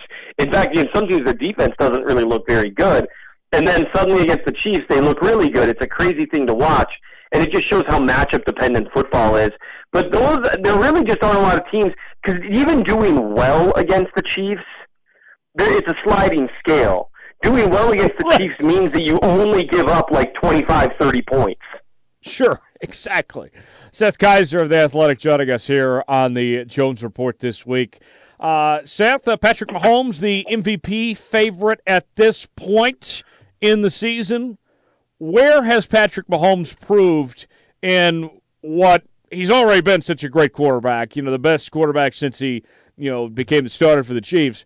But even then, where has he improved from this point uh, right now as opposed to what he was even last season? Sure, I think uh, you you see little improvements. Um, the the speed that he reads the field has upticked every year. Um, watch him go left, right, middle, left, middle, right, middle, right, whatever. Right, going through his reads, it's just faster. He seems to be able to go through multiple reads quicker to where he can read the entire side of the field and then and then reset. Um, his footwork on standard stuff has improved. Uh, he never really needed it, as we've seen, but it has improved to where I think he's more consistently accurate. Um, not that he was ever inaccurate again. These are all things like going from good to great or from great to elite. Um, he's he, he's definitely over the course of the last four or five games. It's been interesting, even though they've had some protection issues at times. He's been very, very calm in the pocket. He's he's he's not really bailed out of clean pockets and he's made things happen when there is pressure. He he's really just taken all the things that he was already good at, and he's gotten even better. And then the few areas, like the ones I just listed, where he he was maybe only good, right, or well above average, he's turning those into strengths as well. Uh, a final area is his his use of his feet in terms of scrambling. Ooh, yes. He's become more willing, interestingly enough, to tuck and run the ball sometimes as opposed to surveying down the field and looking for the big play. Most quarterbacks, it's the reverse. You've got to teach them to keep their eyes down the field longer. With Mahomes in 2018, there were times where he would just look for the big play, look for the big play, and then, you know, you lose the opportunity to scramble. You have to throw the ball away, etc.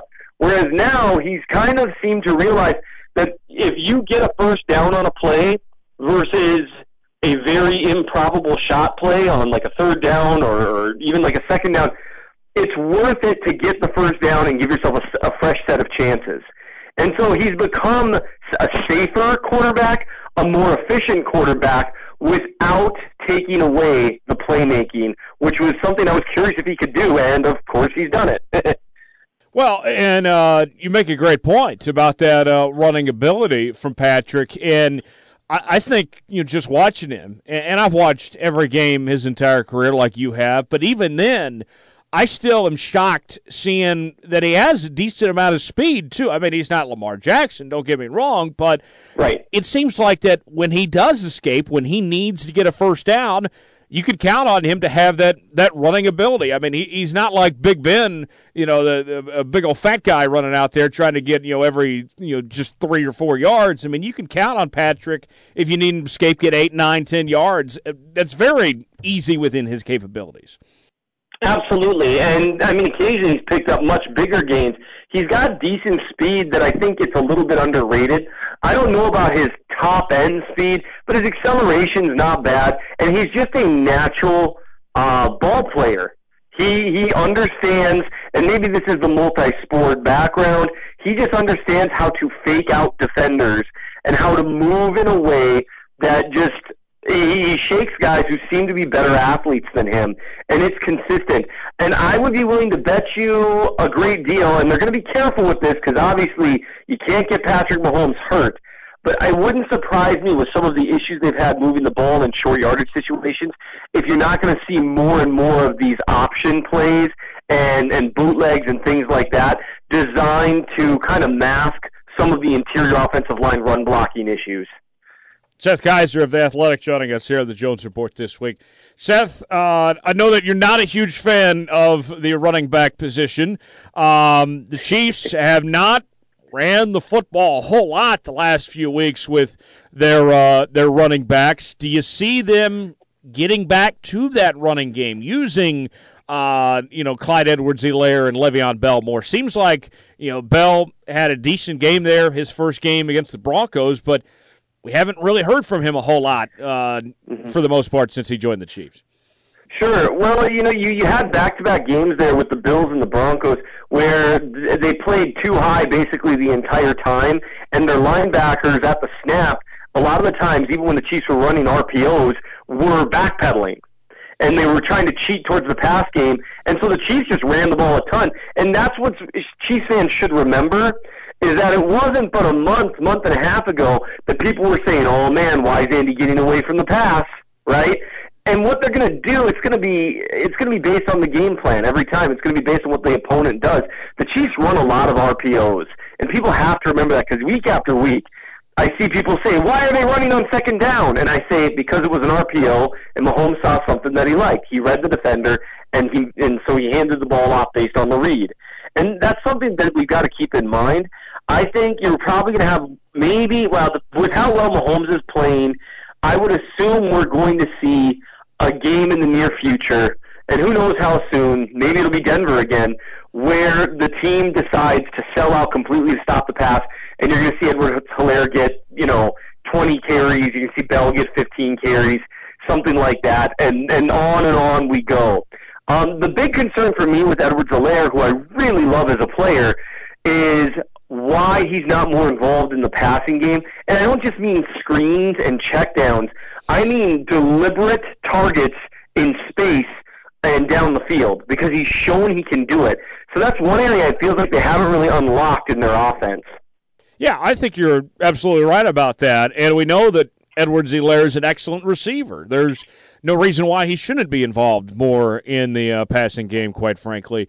Uh, Seth, you mentioned that people expect a lot out of this team, you know, perfection sure. of sorts. Um, how much do you think Andy Reid and this offense have shown what they're capable of at this point? If you had to put a percentage on it, uh, where where do you think this offense is at right now of of what they're fully capable of, of you know what they've shown at this point in the season. Sure. So, like, you're asking, like, if I were to give a percentage of where they are short of their A plus game to mix a couple of, of measurements. Yes. Yes. Um, uh, I, I, would say eighty percent okay. for a full game. Okay. Um, that's uh, that's about the range I was thinking of. It, it seemed like that Bucks game, in particular, that first quarter we did see in the bigger games this year, whether it's the Bucks game, the Ravens game, the Bills game, we have seen them open up maybe a little more than what they've had against lesser opponents of some sorts. Is that what you've seen too?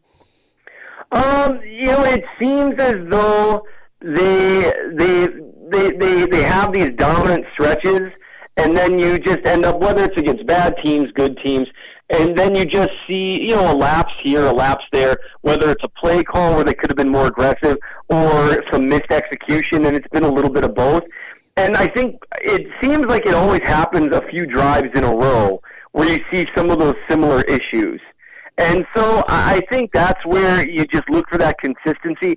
It's hard to be consistently dominant throughout 60 minutes in the NFL. Um, and it's just, it's not college.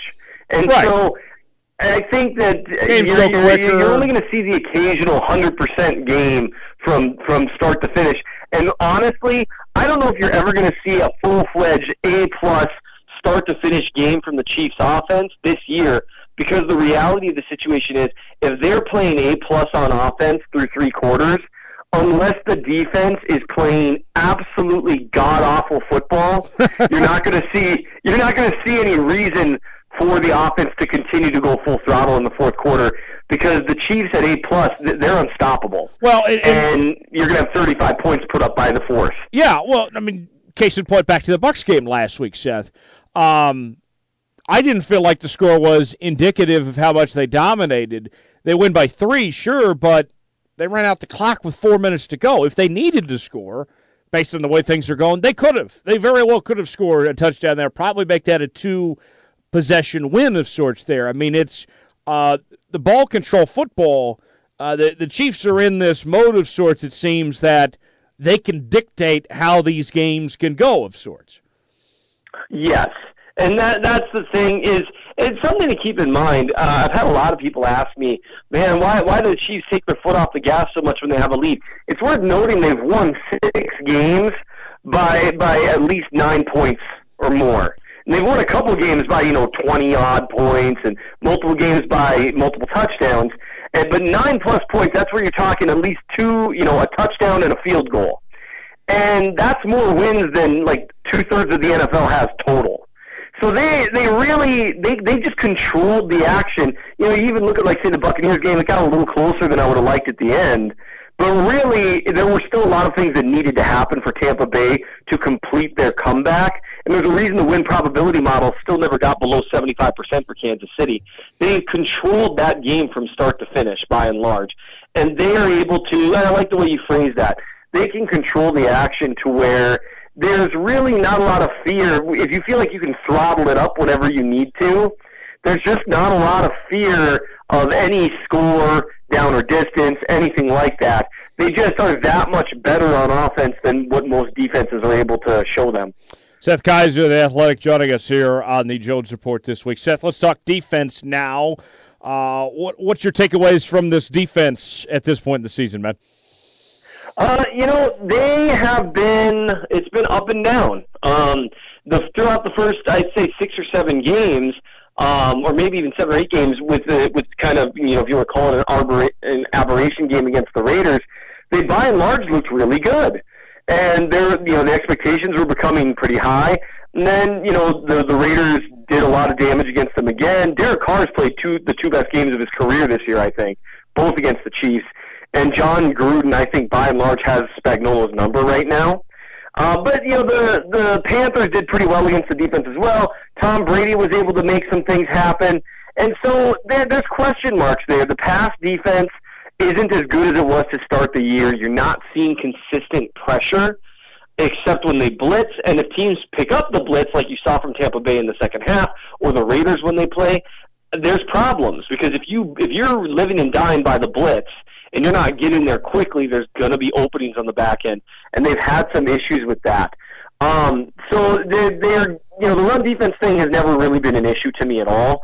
Um, it's just not that big a concern for the Chiefs. Just running the ball is not a valid way to really beat the Chiefs unless your defense is going to hold them to 17 points, and that's a terrible strategy against the Chiefs. Yes. But their pass, the pass defense, they need to get that back together. And the big thing was down the stretch last year, the pass rush was very good. And so we're going to need to see more out of Frank Clark in particular if they want to have the easiest path, if that's the right word, to trying to repeat. So, with that being said, with the pass rush and going MIA after leading the league in sacks the last two years, what happened to that pass rush? Why are they not sure. as effective, effective as they previously were? Well, I think you've got a couple differences between this season and last season. Um, and you know there were a lot, there was a lot of talk about Chris Jones after the Raiders game. And what was interesting to me, uh, and I wrote about this in in the Chief of the North newsletter, I, I charted every pass rush snap by the defensive line, and of the pass rush wins um, that that the defensive linemen collected, Jones had over half of them. Which, in one thing, it's wow, Chris Jones is a really good player, even in games where you don't really notice as much. But it also, no one else is really winning, and you're not seeing it much. Frank Clark isn't playing as well as he was this time last year, and it's by a fairly wide margin. So that would be the first thing. I expect him to put it together. He's been a very good player in the league for a very long time. But it wouldn't surprise me. You know, we've heard other things about like a stomach flu or you know whatever it is that's kind of been bothering him health wise this year. Honestly, it looks like he's playing at a little bit lighter a weight, and he doesn't look as strong as he did down the stretch last year. And a lot of his pass rushes are strength based, whether it's a long arm or a bull rush, and then that sets up some of his counter moves. And you're just not seeing as much of that this year, which is what it was like early last season and came together down the stretch. Um, that's the biggest difference between this year and last year. The, another big difference is last year they got more contributions out of their secondary pass rushers. Um, like Emmanuel Ogbah played pretty well before he got hurt last year, and he's playing really well in Miami. And Taco Charlton was doing okay, but not quite as well uh, as Ogbah did last year. And then obviously he got hurt. Um, Mike Danna's a rookie, so you're seeing the expected um, inconsistency there, and he, he just hasn't developed enough as a pass rusher to be anything consistent.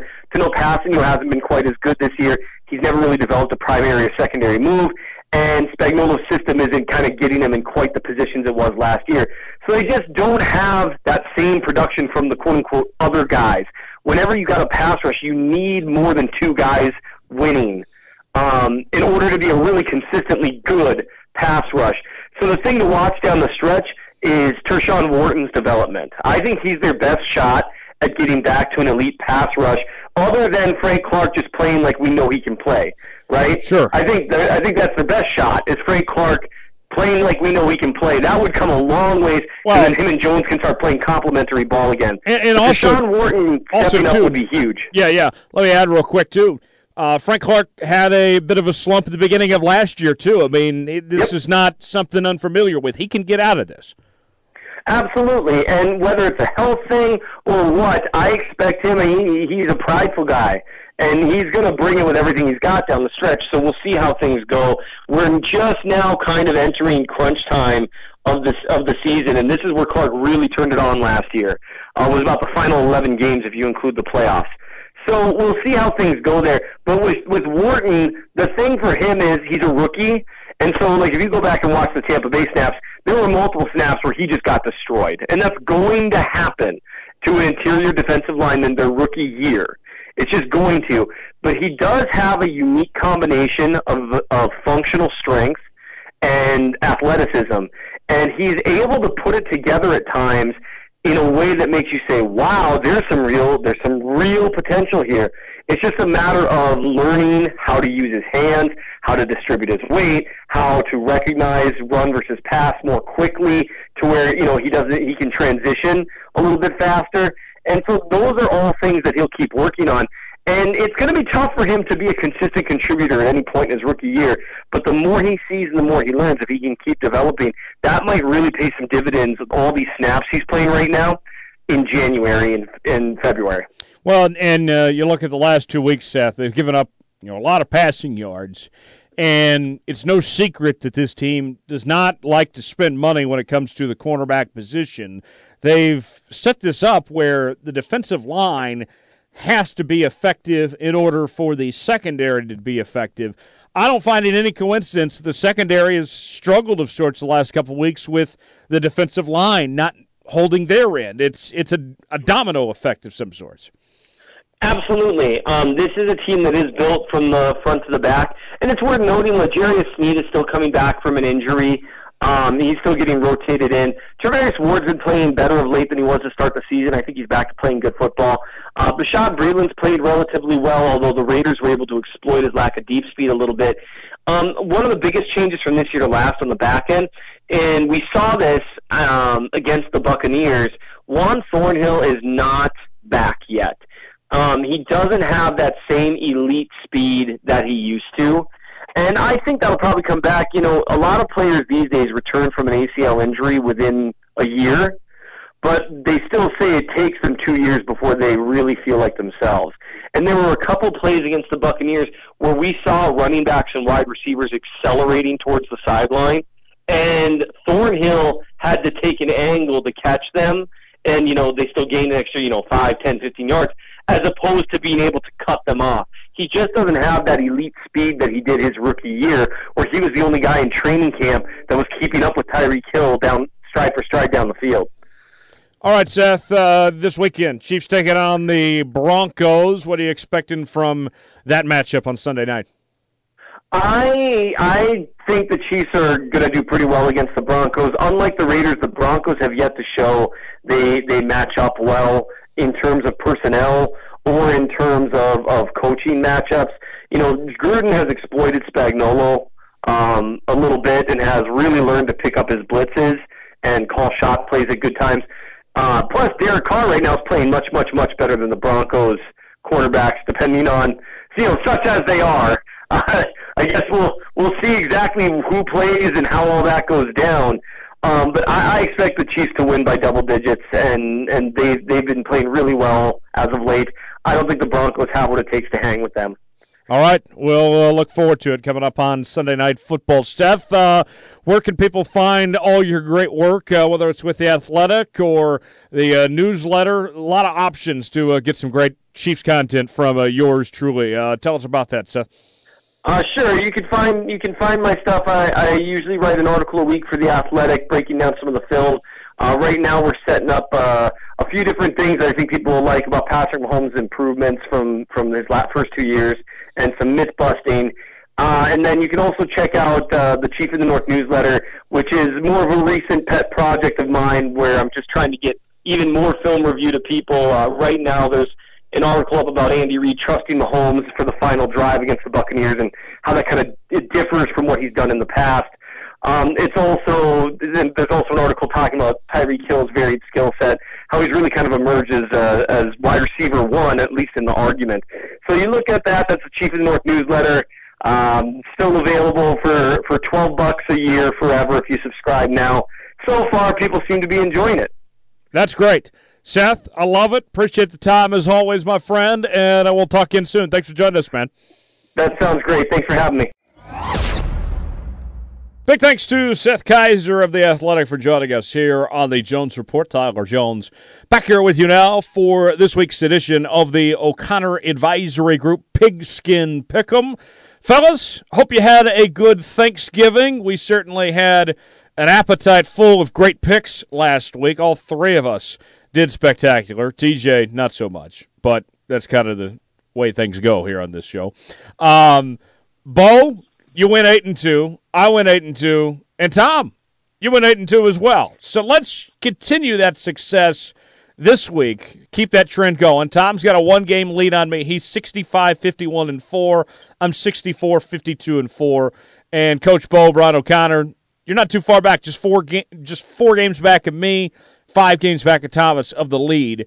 Uh, things go your way, you could possibly even take the lead this week based on the way things can flip so quickly in uh, the way this goes. Uh, Brian, first off, before we dive in too much, tell us what's going on at O'Connor Advisory Group as we enter the month of December as the holiday season is here. Yes, so we've been trying to get caught up. We had a little bit of uh, early this week, just kind of get caught up from a holiday week. It's always a little bit of a, a lot of extra phone calls, things coming in, but we're doing well, caught up, ready to go. Hey, what we're looking for the end of the year here is do you know somebody either yourself or someone who's going through this COVID stuff and their employer is saying they're offering them a buyout? They're saying, hey, if you want to retire, if you want to leave, they'll offer you a buyout. And you're going, should I be able, should I do this? Is it the right decision for me? We are more than happy to go over that with you for no fee. We'll actually take a look at that, have a conversation with you. We'll be talking to me myself on it, saying, hey, what are you wanting to accomplish? Let's take a look at the good, the bad, the ugly on it and see how we can do it. I'll probably throw a couple of ideas at you you probably haven't thought about yet on that. So I've got time. Would love to chat with you about anybody who needs to do a buyout or has been offered one here, whether it's the end of the year or maybe end of Q1 of 2021. Definitely want to check that out. Don't push it off to the holidays. I hate the excuse that people say, well, I'd rather wait till then. Just go ahead and take care of this. Look at it now and uh, get, to, get a free consultation from uh, Brian O'Connor and his team at O'Connor Advisory Group. Check them out on Facebook. Also online, o'connoradvisorygroup.com. OAGKS.com is the website. And you're also available by phone and email as well, Brian. Absolutely. Give me a call, 785 856 0720. All of our contact information is on our new website. The easy way to find it is oagks.com. It's O'Connor Advisory Group or oagks.com. There you have it. And uh, Thomas Bridges, you are the leader for the second straight week. Uh, any uh, any words of advice to uh, the betters out there uh, to follow your uh, lead of a of a 14 game uh, above 500 mark that you're at? Any any advice to those at home listening? You know what? You guys can take the advice. Well, you know why I say that. Bo Bo has been good. He's been a he's been a loyal, you know, blue and gold fan here. Uh, we're picking the Rams this week. Rams versus Cardinals. Rams are a three point favorite. Lock it in.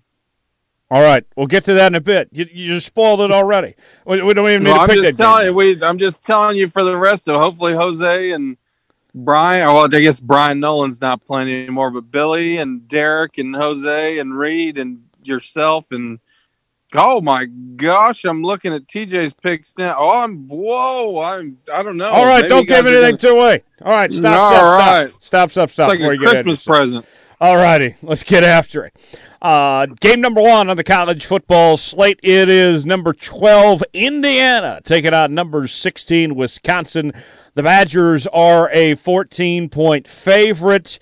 Guys, I look at this game and I have underestimated this Indiana team all year long, and they put up quite a fight against Ohio State, and they have been.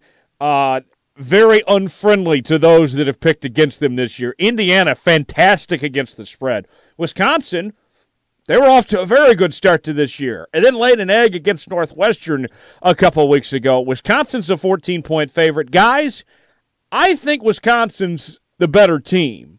And this is not a knock on Indiana for the season that they've had and what they've accomplished. I think Wisconsin win the, wins this game, but that's way too many points at 14. Give me Indiana to cover. Uh, Bo, we'll start with you. Who you got on this one? All right, so let's do do this. Remember that these picks, when you if you're going to play my action, you fade the college action and roll with the NB, the NFL action. Um, the, seriously, we got this list. I got this list from you within the last hour. I have done zero research, but I do have a question. What is Indiana's record against the spread this year? Because, like you were saying, they have been phenomenal against the spread. I don't Um, think they every time- lost against the spread this year. I'm not sure they have, and I think they've covered when they've been a dog. Um, for that reason and that reason alone, and 14 points being so much, I'm taking Indiana and 14. All right, Tom, does Indiana keep the trend going? 14 is too much for me. Uh, and Indiana played a hell of a game against Ohio State. Uh, I, I mean, I think Indiana. You know, I granted it's they haven't you know played a whole lot of game. You know, it's not been a full season, obviously, um, but Indiana's been impressive. If this was 10, I think Wisconsin can win this game. I wouldn't doubt if Indiana pulls this out. I don't think though. Let's just say Wisconsin wins. I don't think they win by more than two touchdowns. So the, either this is a push or Indiana covers. Um, that's how I feel about it. Yeah, lay the points, put all your money on Indiana to uh, cover that 14 point margin. We're all in agreement. Of course, TJ picked Wisconsin. Um, so that tells you all you need to know, folks at home. We're like juiced in, baby. oh, you 14. We're good. Hey, I like it. Number six, Texas A&M taking on Auburn. The Aggies, a seven-point favorite. Bo, we'll start with you. What do you think about this matchup here? All right. So I watched the A&M LSU game last Saturday night. It was the worst performance I've seen by an LSU offense in a few years, but it was the best performance I've seen from LSU's defense all season, which tells me absolutely nothing about Texas A&M. Um, I am going to take A&M in this game, but I'm taking A&M because I also watched part of uh, with the Auburn Alabama game, and Bo Nix is awful. I mean, he's just awful. He confirmed exactly what I thought he was coming into this season. I know. I think Tyler was it you that was high on Bo Nix at the beginning of the season this year. I was. I thought- yes. Yep. So I, and I was like, I don't know. Uh, I'm going to take A and M. I'm going to lay the seven because I just think Auburn's awful. Yeah. And uh, I, yeah, I- I'm with you. Uh, I'm taking A and M here, and more so because of how bad Auburn is. Auburn is not a good football team. Uh, Gus Malzahn, I think, is on his way out the door. Um, Jimbo has had a fairly good year there at Texas A&M. Um, to me, this is more about how bad Auburn is, not necessarily how good Texas A&M is. I'll go with A&M to uh, win and cover the points at seven. Tom, who you got? Yeah, I'm gonna have to go with A and M too, and it's not about how good A and M is. Um, like you guys mentioned, it's Auburn's just bad. I mean, that was one of the most underwhelming Iron Bowls I think I've. I to be honest, I didn't even watch it. I looked at the score and thought, nah, not, nah, not doing it. Just nah, I'm not doing it. Um, I mean, Malzahn's gone. He's got to be. Um, so I mean, I A and M should win this game. They should. Yeah. All right. So far, we're all in agreement. Uh, TJ took Auburn, so another sign uh, to uh, reaffirm. Parlay, baby. Par- I'm going. I'm going straight. Don't fade my action this week. Give me both those. I'm parlaying that year. Uh, Liberty taking on Coastal Carolina. Now, here's an interesting situation, uh, and that I've been told uh, by TJ uh, of what is uh, going to happen here, and this has not had to do with uh, as far as betting goes, so you can trust this information from TJ. Um, here's what's going on Liberty's got some COVID issues of some sorts, and there's a chance this game doesn't happen. If that is the case, then BYU will step in. And BYU does not have an opponent this week. They're looking to play as many games as they can to impress the committee, as BYU is currently ranked 13th in the standings. So, guys, I'm going to ask you to make essentially two picks here. Um, if the Coastal Carolina Liberty game happens, Coastal Carolina is an 11 point favorite. If Coastal Carolina plays BYU, and that game would be at Coastal, then BYU would be a three point favorite on the road. So we'll start with you, Tom. Tell me who you would like in either one of those scenarios. I'm taking Coastal all the way, straight across the board. Uh, for what it's worth, I hope they play BYU because we, we've talked about this all season. I'm sick of BYU. I am sick of them. Uh, they haven't played anybody all year, and Coastal Carolina is obviously undefeated, and they're not even the best opponent. Um, and I'm I'm taking Coastal Carolina to whoop that ass. Um, I I mean, obviously, I mean, I I, I think it's a I I I mean, you guys are still on the pick board, but I think it's a no brainer taking Coastal over Liberty, especially if they have you know COVID issues. Uh, but I mean, there's my there's my picks. Okay. Um, here's how I'll work this situation. Um, Liberty's had a big year uh, with Hugh Freeze, their head coach, but COVID and this, you know, option attack. This it's like a, a glorified triple option. What Coastal Carolina does, they ate KU alive with this thing. And I know that's not saying much, but nonetheless, uh, I did see them play earlier this year. They impressed me. Uh, I like Coastal Carolina to cover if they play Liberty. If it's BYU, guys, Brigham Young has been fantastic this year. Uh, Wilson, he's a Heisman contender. They got a lot of talent. That BYU team is legit. Um, they should be considered for the playoff discussion. I would like BYU to cover if they get to play Coastal Carolina. It's also worth noting BYU this week is getting ready as if they're going to play Coastal Carolina. In Coastal's case, they're having to prepare essentially for two opponents, and they don't know who they're going to face just yet. So that's how I would split it. Bo, how would you split it uh, based on those two possible matchups here? Okay, so you basically have stolen half my thunder there. So um, I feel the same way. I, I, I, like Coastal minus the 11 uh, against Liberty. The, the COVID issues. The other thing about Liberty is Hugh Freeze is going to get out of there. I know he got an extension but he's going to be out the paint as soon as a, a, a, Power Five team comes and gets him. That's going to happen. I think that's going to happen sooner than later. I know South Carolina was looking at him. Uh, supposedly, he's told them no, thank you. But Dollars walk, and and then Liberty's not exactly the, the dream job. So I think that's a, a, shaky thing to think about in that game.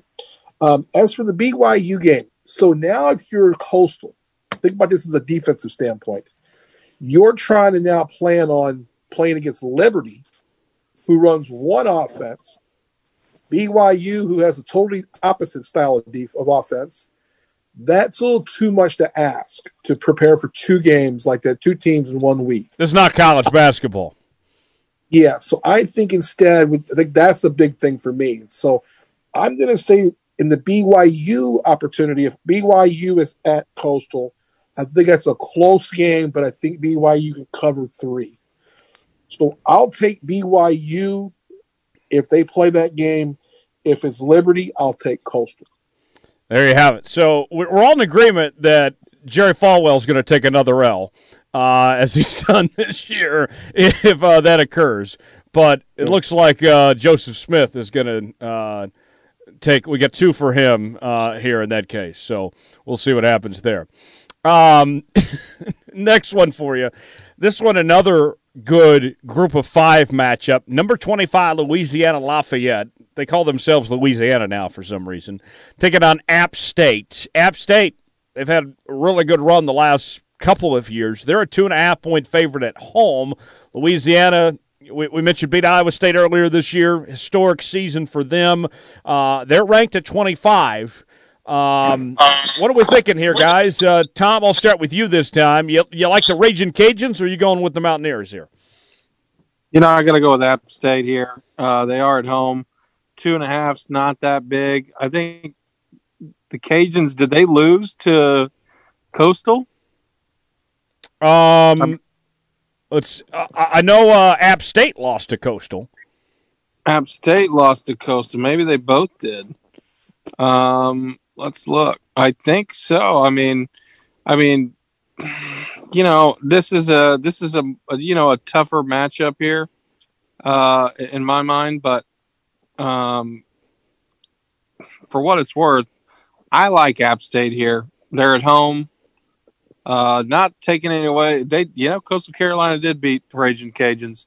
Um, you know, I I think that App State can pull this off. Um, two and a half at home. I'll I'll roll with App State. Okay, I'll go with App State here as well. Um, I liked what Louisiana did earlier in the year with that win uh, against Iowa State and such, but toss up game. Uh, one way or the other, I'll, I'll, take the home team in this case. Give me App State to uh, take care of business there. Bo, who you got? Okay, so it is University of Louisiana. It used to be ULL. They're just the University of Louisiana now. The whole school changed their name. That's my hood. I know. I know my Louisiana people. so, um, hey, look, there is no way that I'm not picking a team from Louisiana, the Raging Cajuns. Um, hey, look, I, I, I, love what they're doing at UL. Um, you know, half their kids are kids that just either couldn't get into LSU or they just didn't get could work quite good enough to go to LSU. There's so much great talent, high school wise, in Louisiana. UL does such a great job of getting those kids. Um, that's what that team is made of. So you know they're deep. Um, I do know a little bit about App State. I know App State has that quarterback. I saw him on uh, Marty McGee this past week with the uh, mullet. He has the big long mullet. Have you guys seen this yet? Yeah.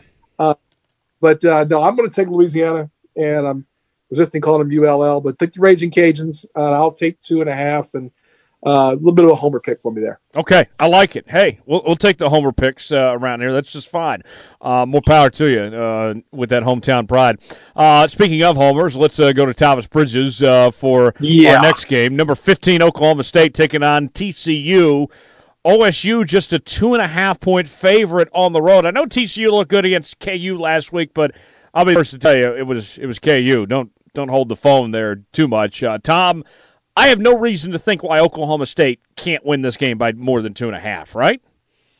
Yeah, you would think so. I I don't know if they're, you know, I don't. I I think it could be close. I think they can win by three for sure. I, am not holding out hope. I I mean, I mean I I, at that point, you would think they would have to cover at, at, least three.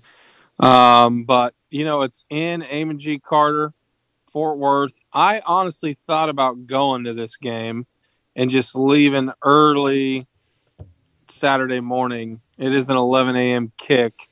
It's really between that or the Baylor game the following week, and that's a 6 p.m. kick. So we'll see. But um, either way, you know, OSU I don't know if Chuba's going to play.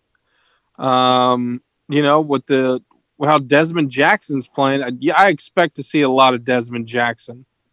Over 200 yards last week against Tech. That's not saying a lot. I don't think OSU scorched anywhere near 50 um, like they did against Tech. Um, and I don't think TCU scores anywhere near 44 like Tech did on OSU. I could see this being a defensive struggle type game, like a 24 20 game. OSU, go Pokes. Okay. Tom's going with Oklahoma State. I like the Pokes as well. Uh, Bo, who you got here? All right. So my head's got me saying that uh, Oklahoma State's a better team. Um, what I'm going to do is take TCU. I'm going to take TCU as a home dog. Uh, Gary Patterson's always had a thing about being a home dog at home. Uh, home dog at home. That's redundant. Uh, being a home dog and pulling out something. There, he's a well. He got a well coached team usually, and I just don't know what Oklahoma State really is. They kind of have this Jekyll and Hyde thing I keep seeing. So I'm going to take TCU. And uh, Tom, do you take that personal? No, no, not like I would if you picked against the Rams. Okay, we'll get to that in a bit. Browns and Titans, guys. This is my lock of the week. Uh, you know me. I've been high on the Titans all season long. I don't think anybody's been higher on the Titans that's not a Titans fan than yours truly.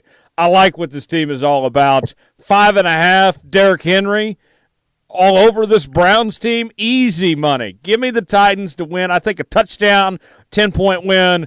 Browns, they're 8 and 3. It's been a big year for the Browns, don't get me wrong, but those eight wins are all against bad teams. I think the Titans put on a show. Give me the Titans to cover five and a half. Bo, who you got here? Okay, I like the Titans to win the game, but I like the Browns to cover. I think it's a three or four point game. Um, I also am on the Titans train with you here. I think Mike Vrabel's going to get some conversation on uh, on Coach of the Year, and I think they've got a really. That's a team you don't want to play in the playoffs. That's the team that the Steelers and the Chiefs want no part of in the playoffs. That they can come down, slow the game down, uh, play their offense. They can beat anybody. Not, they can and they're they're not a juggernaut of an offense, but they can get stuff. And they got Derrick Henry; he's playing phenomenal. Why we're not hearing about Derrick Henry as an MVP candidate beyond me. I don't. We have to give it to a quarterback all the time. Derrick Henry's played phenomenal, and I like what he's doing. But I do think the Browns keep this close. I think it's close all game, and then the Brown, the Titans offense grinds it out for them at the end to win it. All right, Tom, you get to split the decision here. Who you got? You know, I'm gonna have to go with the Titans as well. To be honest, I, I mean, the I like what the Browns are doing. That's painful for me to say. Um, you know, with Baker and all, but uh, they've been playing phenomenally, and and I can't justify uh, picking against Derrick Henry. Uh, I mean, I think they can win this by a touchdown. Okay. The Rams and the Cardinals. The Rams are a three point favorite on the road in Arizona. Tom, we'll start with you. Tell us why the uh, Rams are your uh, lock this week. So, you know, unfortunately, the Rams lost to the 49ers last week, as we all, well, at least I watched. Um, unfortunately, that's a game you shouldn't have lost. Um, McVay, here's the thing about McVay I think he takes losses more personally than anybody else in the league besides maybe Bill Belichick. And I say that because I watch every single week. And every every week that he ends up losing, he ends up coming back the next week and, and having a solid game plan. Um, the defense, Rams defense is good enough. I for whatever reason, the Rams have they have like when they play the 49ers, and I'm justifying this loss on this analogy they have this OSU thing about them, like when OSU plays OU. It's like a, for whatever reason, no matter how bad the 49ers are, the Rams, I mean, Shanahan is just makes Sean McVay his bitch for whatever reason. And I don't know why. I don't think Cliff Kingsbury has that same effect.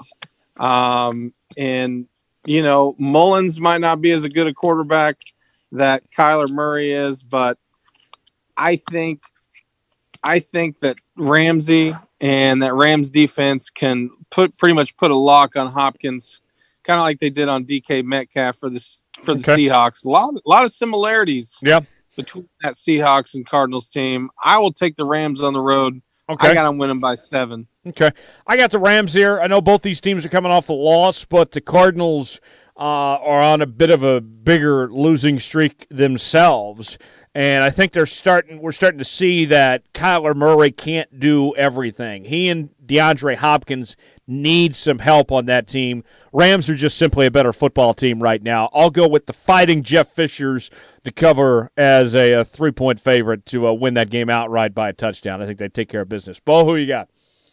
Um, okay, so I know the Rams are Thomas's team, but I'm the one in the beginning who said the Rams win the division and I'm just I'm holding on to hope now.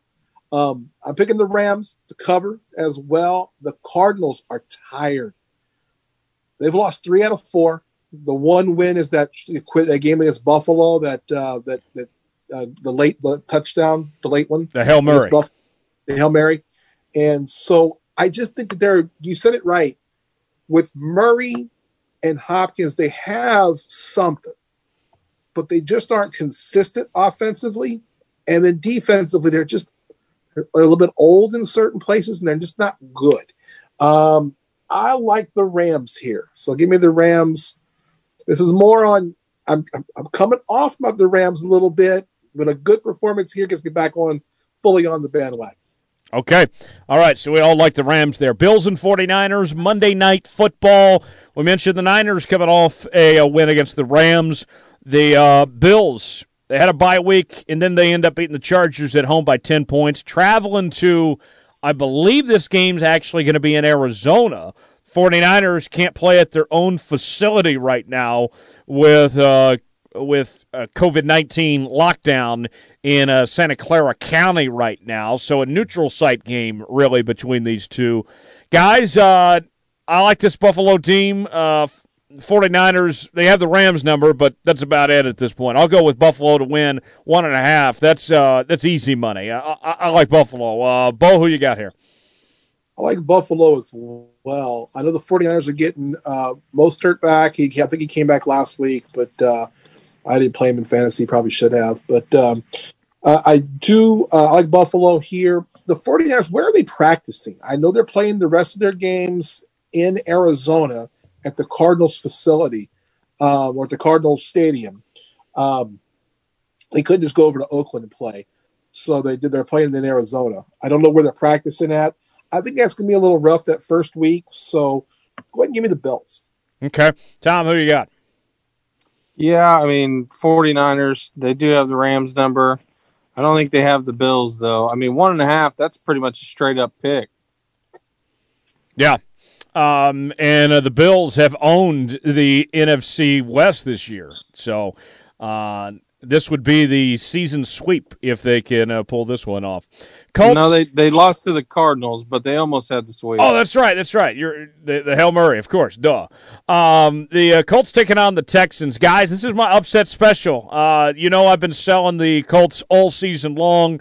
Uh, I know that Romeo Crennel is not that great of a coach, but that offense was awesome against Detroit last week. Uh, give me Houston to uh, hold serve uh, there at a home, and and uh, you know they got the the win against uh, New England a couple weeks ago too. Houston starting to turn a corner a little bit. Give me Houston to win this game outright as a three point underdog. Tom, who you got? You know, I'm gonna have to go with the Colts. And Jones, we talked about it last week. We said the Colts got exposed, and they did just a little bit. I am still not a believer in Romeo Crennel. I do think this could be close. If this was Colts by six and a half, or six, or five and a half, um, I would be a little bit more apt to take Houston. But three points, I think, you know, at, at worst, I'm feeling it could be a push. At best, I think Colts cover. Okay. Bo, who you got? Okay. So I quickly looked at the at the uh, the uh, the schedule here for the Colts, I didn't know what I wanted to do here. I have not been a believer of the Colts at all. Uh, I'm not a believer in the Texans, although I think it's kind of cool that everyone's donating money to Deshaun Watson's um, charity because he got Matt Patricia fired last week. So I don't know. You, you guys talked about Matt that was the guy you guys were hoping, Matt Patricia. He's oh gone. yes, we we we, we finished the job. We had a party. It was nice. Yeah. So yeah, go uh, farewell party for yes. Matt Patricia. Yes. Him and his laminated car with his pencil. Yeah. We we threw one so, for him and, and a one for Bill O'Brien and and uh, we got uh, some others lined up uh, throughout the next couple of weeks. Yeah. So I, I'm on the on the Texans thing. Players love playing for Romeo Crennel. He is the ultimate players coach. People, I mean, whenever he's an interim, he does a great job. He's shown that with the Texans last couple of weeks. Um, I also was looking at the schedule and I saw the Colts and I was like, wow. When the Colts win, their last three, they, they beat the Packers by three, but every other win has been by double digits except for the Bears at the Bears and the Packers a couple weeks ago at home. If this were a larger spread, I would take the Texans. Or if I was going to pick the Texans, I'd take them outright. But I'm taking the Colts because of the smaller spread here. So Colts minus three. Last game on the docket, it's the Lions taking on the Bears. The Bears are a three point favorite. Guys, both these teams are trash, hot garbage. This was probably the toughest game to pick because how do you figure out, okay, what team is going to play possibly worse between these two? Here's what I came down to Matt Stafford or Mitch Trubisky? Pretty easy choice at that point. Give me Stafford and the points as a three point underdog to uh, take care of business. Bo, who you got? Okay, so we, we were on the same thinking there, partner. Um, yeah, it comes down to why would any team with Mitchell Trubisky at quarterback be a favorite? I mean, unless he's going back to North Carolina and maybe they're playing well, they may be a favor with him against App State. Um, I'm taking the Lions. I'm taking the Lions here, and I'll, I'll take the Lions for the anti Matt Patricia rule. Watch these guys come out and play like their hair is on fire because the uh, the uh, scam artist on the sideline with the laminated card and the pencil is gone. right? Here's a laminated card with a pencil. Come on, who's he trying to fool? He ain't fooling me. I've been on the sideline with a laminated card. You know what I mean? You, can, you know what you can use on there? Use a sharpie or or one of those dry erase markers. Okay, oh. I like using a sharpie. Define my choice. You don't use a damn pencil. Get out of here with your bullshit, Matt Patricia. All right, Man. Tom. Please try to follow that. That bothers up. me. It, that bothers me. try to follow that yeah, up, please. You know, this was a hard game for me this is a hard game for me. And you do mention the Matt Patricia thing. And I didn't really think about this because this is the first time I looked at the slate. And I had originally had picked the Bears. Did, so Trubisky's in. Nick Foles is hurt. Uh, Nick Foles is benched. Mm. Benched. I think we could see Nick Foles again. Really, here's why. And I didn't even think about the Matt Patricia thing until you guys said it. And I know I'm on the fire, the coach carousel like Jones is. This is a Fire Your Coach podcast. Uh, and I didn't even think about that because I just ran through the games, um, picking them because today is when I saw the slate before we started this. Um, I would like to see the stat on the teams that have fired their coach this season. One being the Falcons, the other being Texans. Who else has fired their coach this season? Um, are those the teams? This is the third one. Yeah. Only two as of Right. So if I recall right, and I know actually I know I'm right on both teams. The Falcons, I don't believe had won a game until they fired Dan Quinn, and the Texans were in the same boat. And I know Lions have won. Falcons have now won. Terrible. The Falcons have now won four out of their last six with Raheem Morris at the helm. He's probably going to get to keep that job in Atlanta now. Right, but both of those teams, after they fired their coach, they came out the next game and they won. And I know the Texans did, and I know the Falcons did. And if the Lions had not fired Patricia, I'm sticking with the Bears. But since they did, I think the Lions come out just like the Falcons, just like the Texans, and I think they win this game. Trubisky, you guys mentioned, Bears won the first one in Detroit uh, by four. I think the Lions can pull this one off, and you know, throw me the throw me the three dog bone. Um, I, I'll take the Lions. I, I I think the coaching thing. I think that is one of those constants this year that we'll look back and maybe the Jets will win a game when they fire Adam Gase. maybe that's the only reason why that they haven't won a game at this point is because Adam Gase is still employed. But there you have it. That's uh, our pigskin pick'em. Uh, TJ, by the way, on his NFL games, I, I got to mention these real quick. Um, he took the Titans, Rams, Bills, Texans, and Bears. Is uh, who TJ went with, uh, along with Wisconsin, Auburn, Coastal Carolina, App State, and Oklahoma State for his college picks. So there you have it. That is our pigskin pick'em for this week, presented by O'Connor Advisory Group. Bo, before we let you run here, uh, one more time, plug uh, O'Connor Advisory Group where people can find you guys. Okay, so O'Connor Advisory Group, where we think that Mitchell Trubisky is going to end up getting cut at the end of the season. uh, if he needs a job, he can give me a call. Uh, no, don't hire him. Don't do that. Don't hire Matt Patricia. You know that. You know better than that. I will not hire Matt Patricia. A scam. It's a scam. yeah. So uh, hey, O'Connor Advisory Group, give give us a shot. Head our new website. Our new website's up. It looks great. Check us out, uh, oagks.com. Uh, we'd love to chat with you. We want to be your partner. Give us a call. All your financial insurance needs. Couple more things before we are done. Time for the Big 12 basketball breakdown. And we are just over a week into the college basketball season. And we, we didn't really want to do a preview of sorts last week because, you know, college basketball is so tough to really talk about without seeing anything.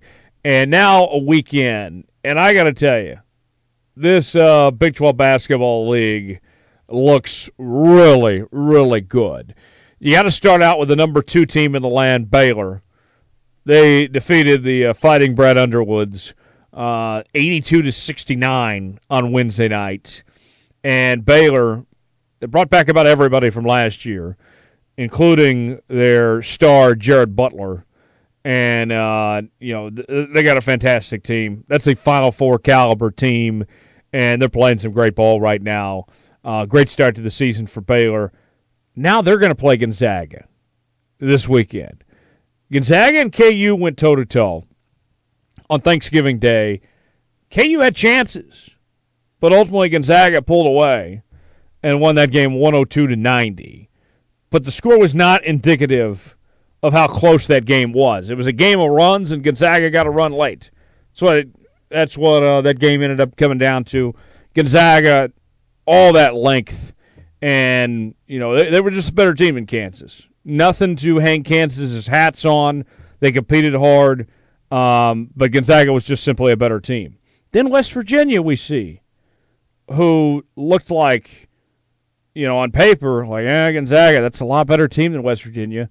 They go toe to toe. That game goes down to the wire. West Virginia was leading in the second half. Gonzaga pulls away by five. So the third shot for a Big 12 team to take on this Gonzaga bunch.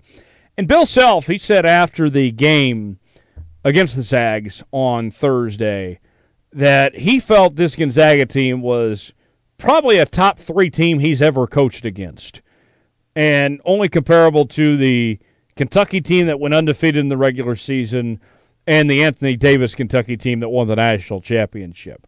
Um, so we'll see what Baylor does, but you've had two KU teams compete with that number one team in the country.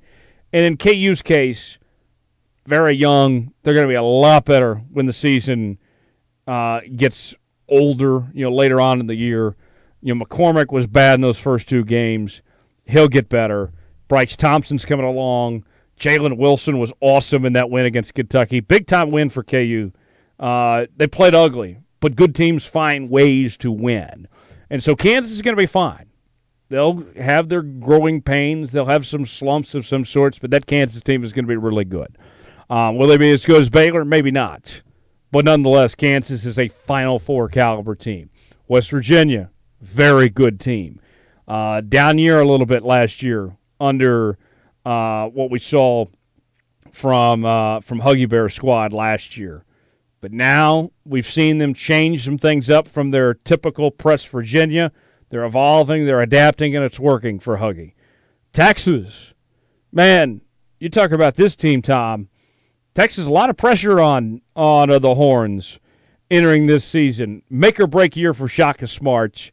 Um, you know, he's held on to his job by a razor thin margin, while his predecessor, Rick Barnes, is kicking ass at the University of, of uh, Tennessee. Um, and Texas is off to a hot start, ranked like 17th in the country. They win the Maui Invitational in Asheville, North Carolina, defeating UNC. And you had that buzzer beater, uh, big time win for them. You go down the line. We haven't seen Oklahoma yet this year. Um, you know, still they've had some COVID issues of sorts. Oklahoma State, they're three and zero. Oh. They had a big time win against Marquette. Cade Cunningham is just ridiculous. Um, one of the best freshmen I've ever seen. Period. Now I know it's been three games. That might be an overreaction Monday, but this guy's going to be phenomenal at the next level. And you know, hopefully that Oklahoma State team can get eligible, win their appeal and he could do some special things with that Oklahoma State team. Nonetheless, they're going to make some noise in the Big 12 this year. Um, K State's bad, TCU's bad. You know, we'll see about. Uh, you know, Texas Tech is a top 20 team. They're really good.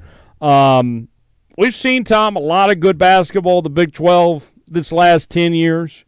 This is a basketball conference, been the best basketball conference in the country the last several years.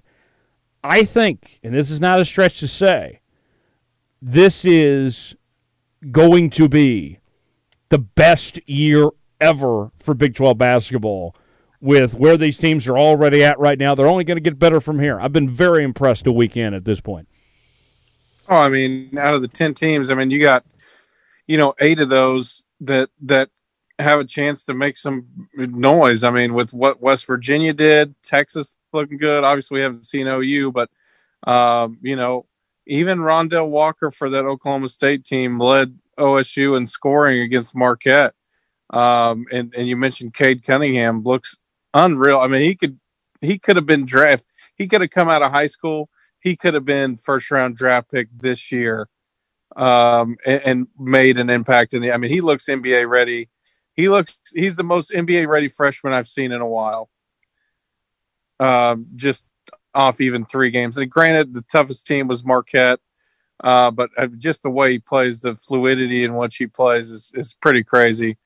Um, but yeah, like you said, Baylor, KU, uh, West Virginia, Texas, uh, you know, Oklahoma State, OU. I mean, you I don't I, I don't know about Iowa State this year. I don't I don't know much about them, but um, I agree. This could be the best Big 12 basketball year in a long time.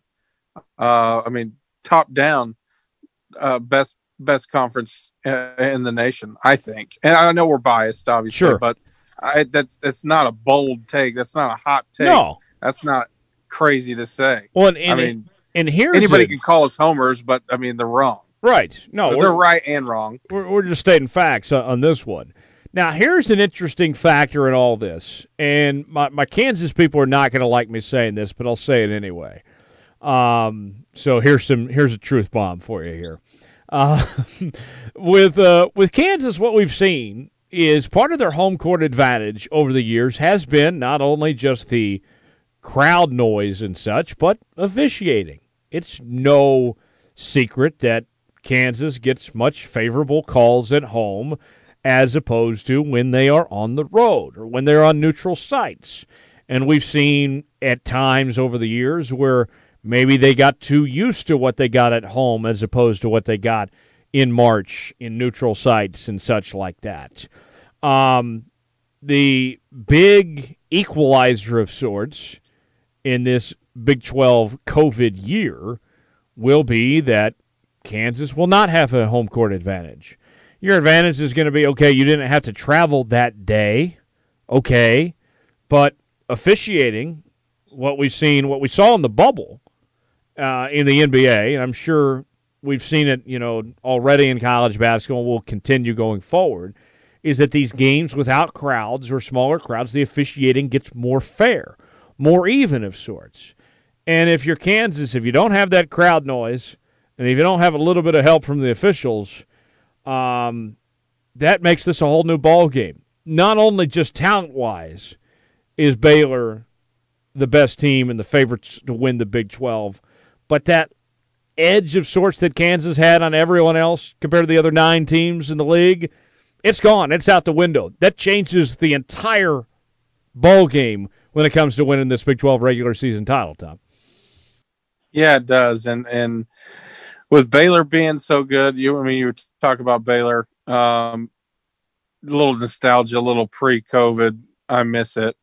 Do you remember the two games KU and Baylor played last year? Yes. How insanely good those games were.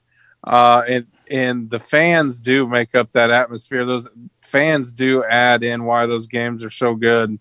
And it's it is hard to believe that KU is going to start the season no fans in the Phog. I mean, that. Uh, I mean, it is going to have a weird feel in there with the old wooden, what's old, still old wooden bleachers in there, in there. Oh yeah, oh yeah, yeah. It's going to be a weird feel. Yeah, uh, they'll play Washburn tonight. Uh, Washburn, of course, out at Topeka. They're coached by Brett Ballard, uh, the former uh, Jayhawk himself, and uh, you know that'll be their first game playing in front of no fans, and you know that'll certainly be a wake up call of some sorts. Bill Self said the other night, you know, after they beat Kentucky, that it didn't feel like a game at all, not one bit. That it felt like a scrimmage, and, and watching it on TV, I felt like that we were getting like a live look in, that we were getting to sit in on a scrimmage of some sorts. But that's what college basketball is going to be uh, for this upcoming year. And for some folks, I mean, it's, it's going to look like a KU home football game. uh, let's go for the low hanging fruit there. Uh, but yeah, that's what it's going to be. I think that Tom, uh, you know, football wise, we we've seen you know whether it was the piped in crowd noise or uh, you know, so some of these giant stadiums and everything, um, you know, open air stadiums. Maybe there's folks outside the stadium that make some noise or something like that. But the, these basketball gyms, I think this is going to be the most noticeable sport. College basketball, in particular, is going to have the biggest impact of not having fans there in place. Right, and and obviously NBA is a little different than college for sure. I feel like the fan impact in college for college basketball far outweighs anything NBA could ever do. Um, you know, and these these college athletes too are going to be, you know, missing the fans just like a lot of the NBA players said they missed the fans.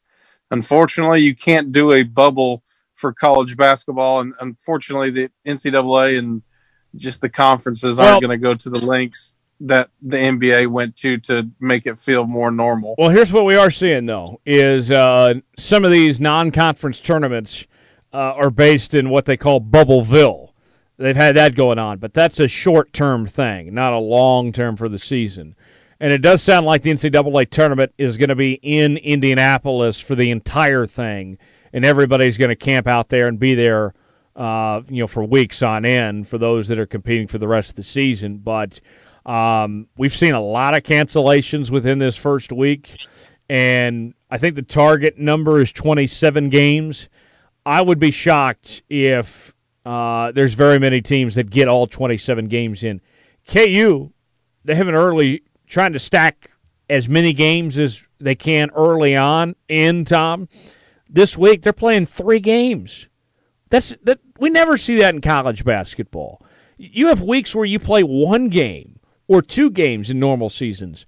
But I, I think that's going to be the norm now. Teams are going to try to pack in games and see what they can here. You know, as Jon Rothstein has been saying, you know, stay positive and test negative. Uh, that's going to be the theme of sorts, and try to pack in these games here.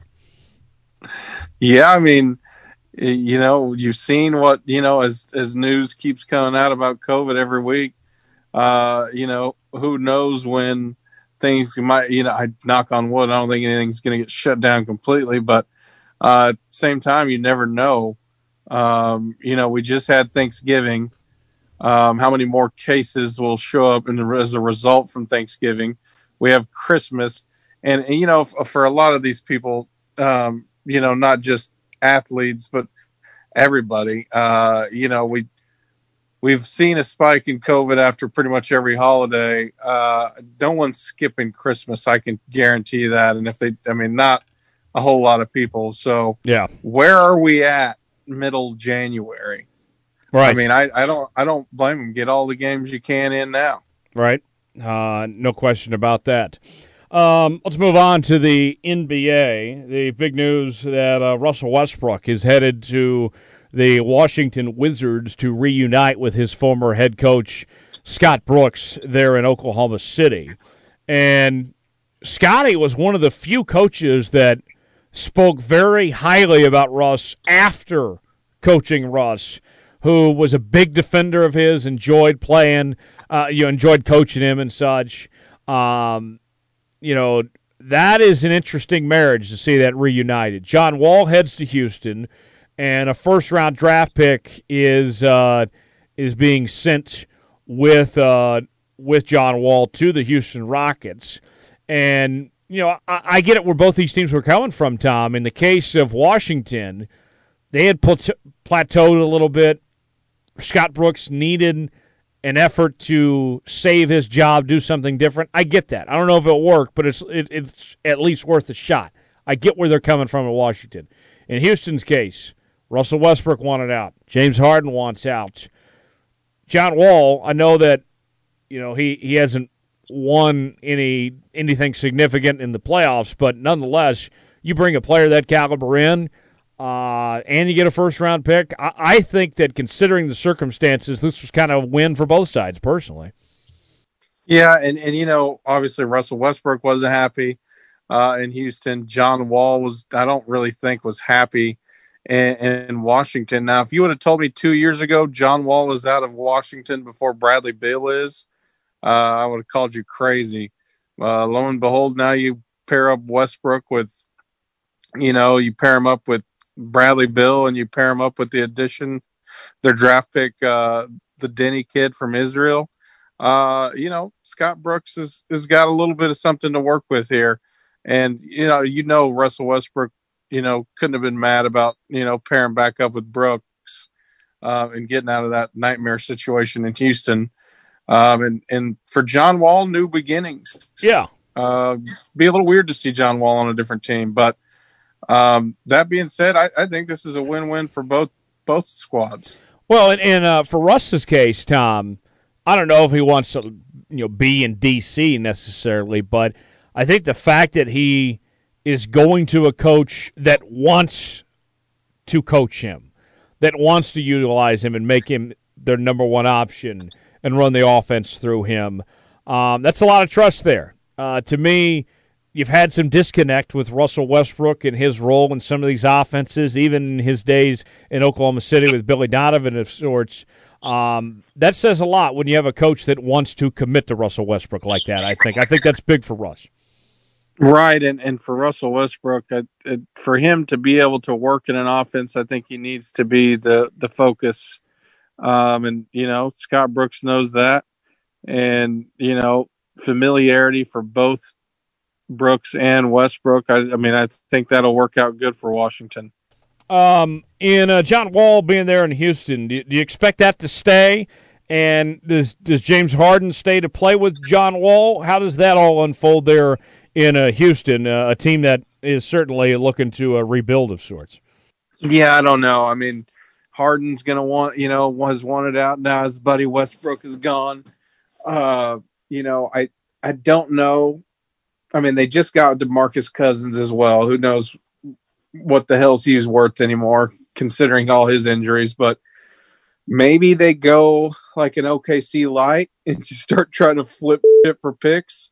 Um, I could see them going that route, especially. I mean, if Harden leaves, then it's it's collapse everything and sell what farm you do have.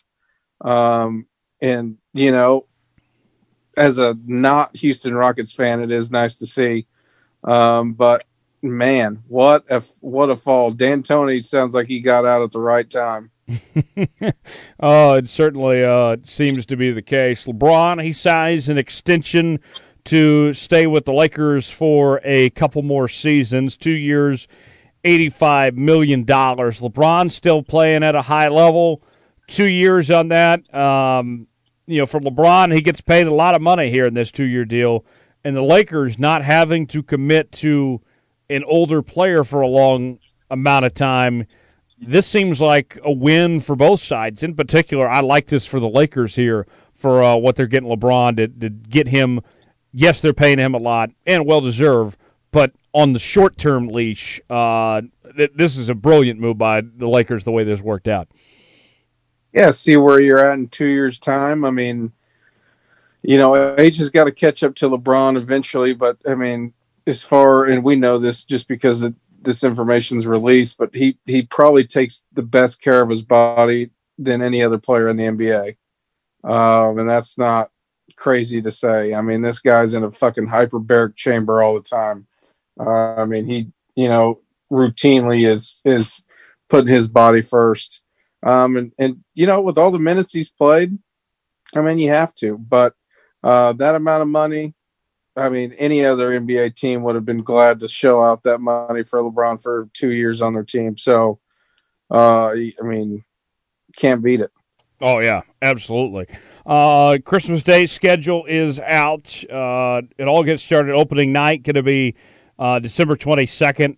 Kevin Durant going to play his old team, the Warriors, his first game back on uh, December twenty second. Then it's the Clippers and the Lakers as well.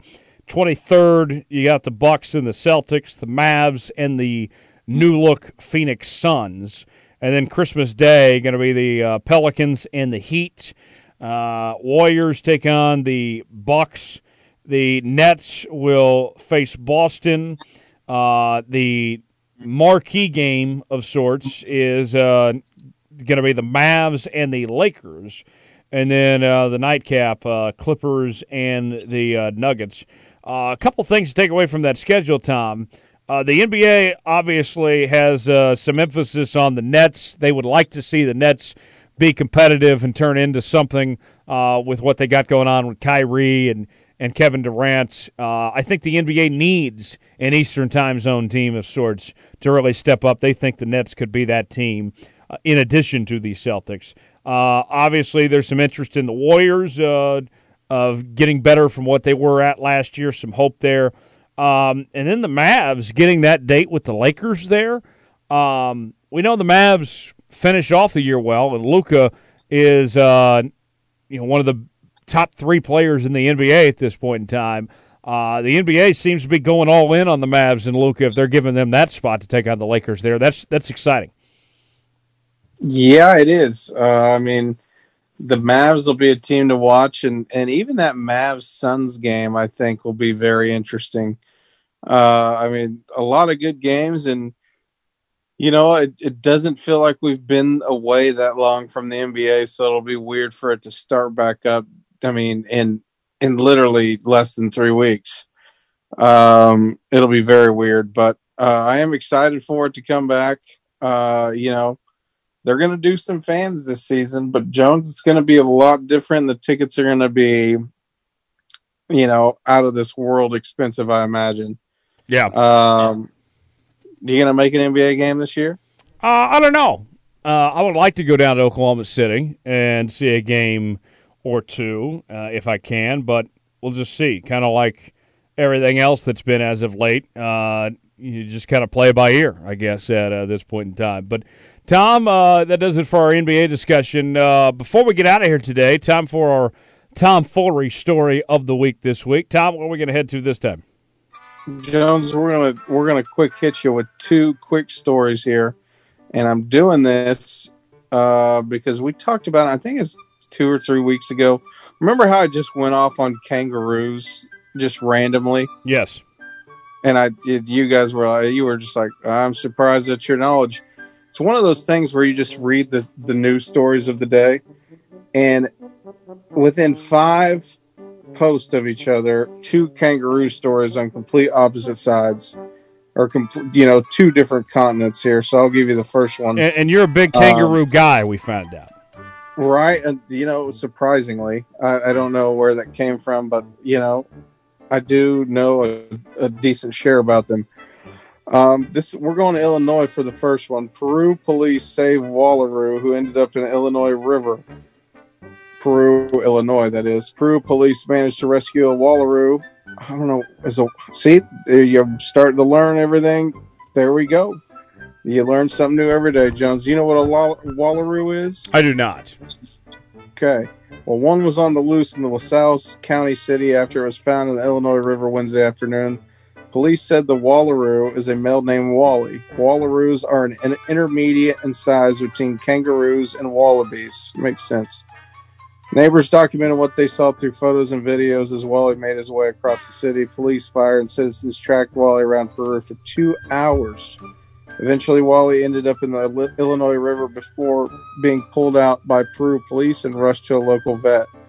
Wally is lawfully owned and possessed by a state permit. Police are asking residents to send Wally good vibes for a quick recovery. City of Peru Police Department tweet or Facebooked if one is tuned into social media in the Peru area, you're certain to know the rescue efforts of Wally. Uh, for hours, we, along with many good citizens and city employees, among others, tracked Wally through Peru and our river bottoms.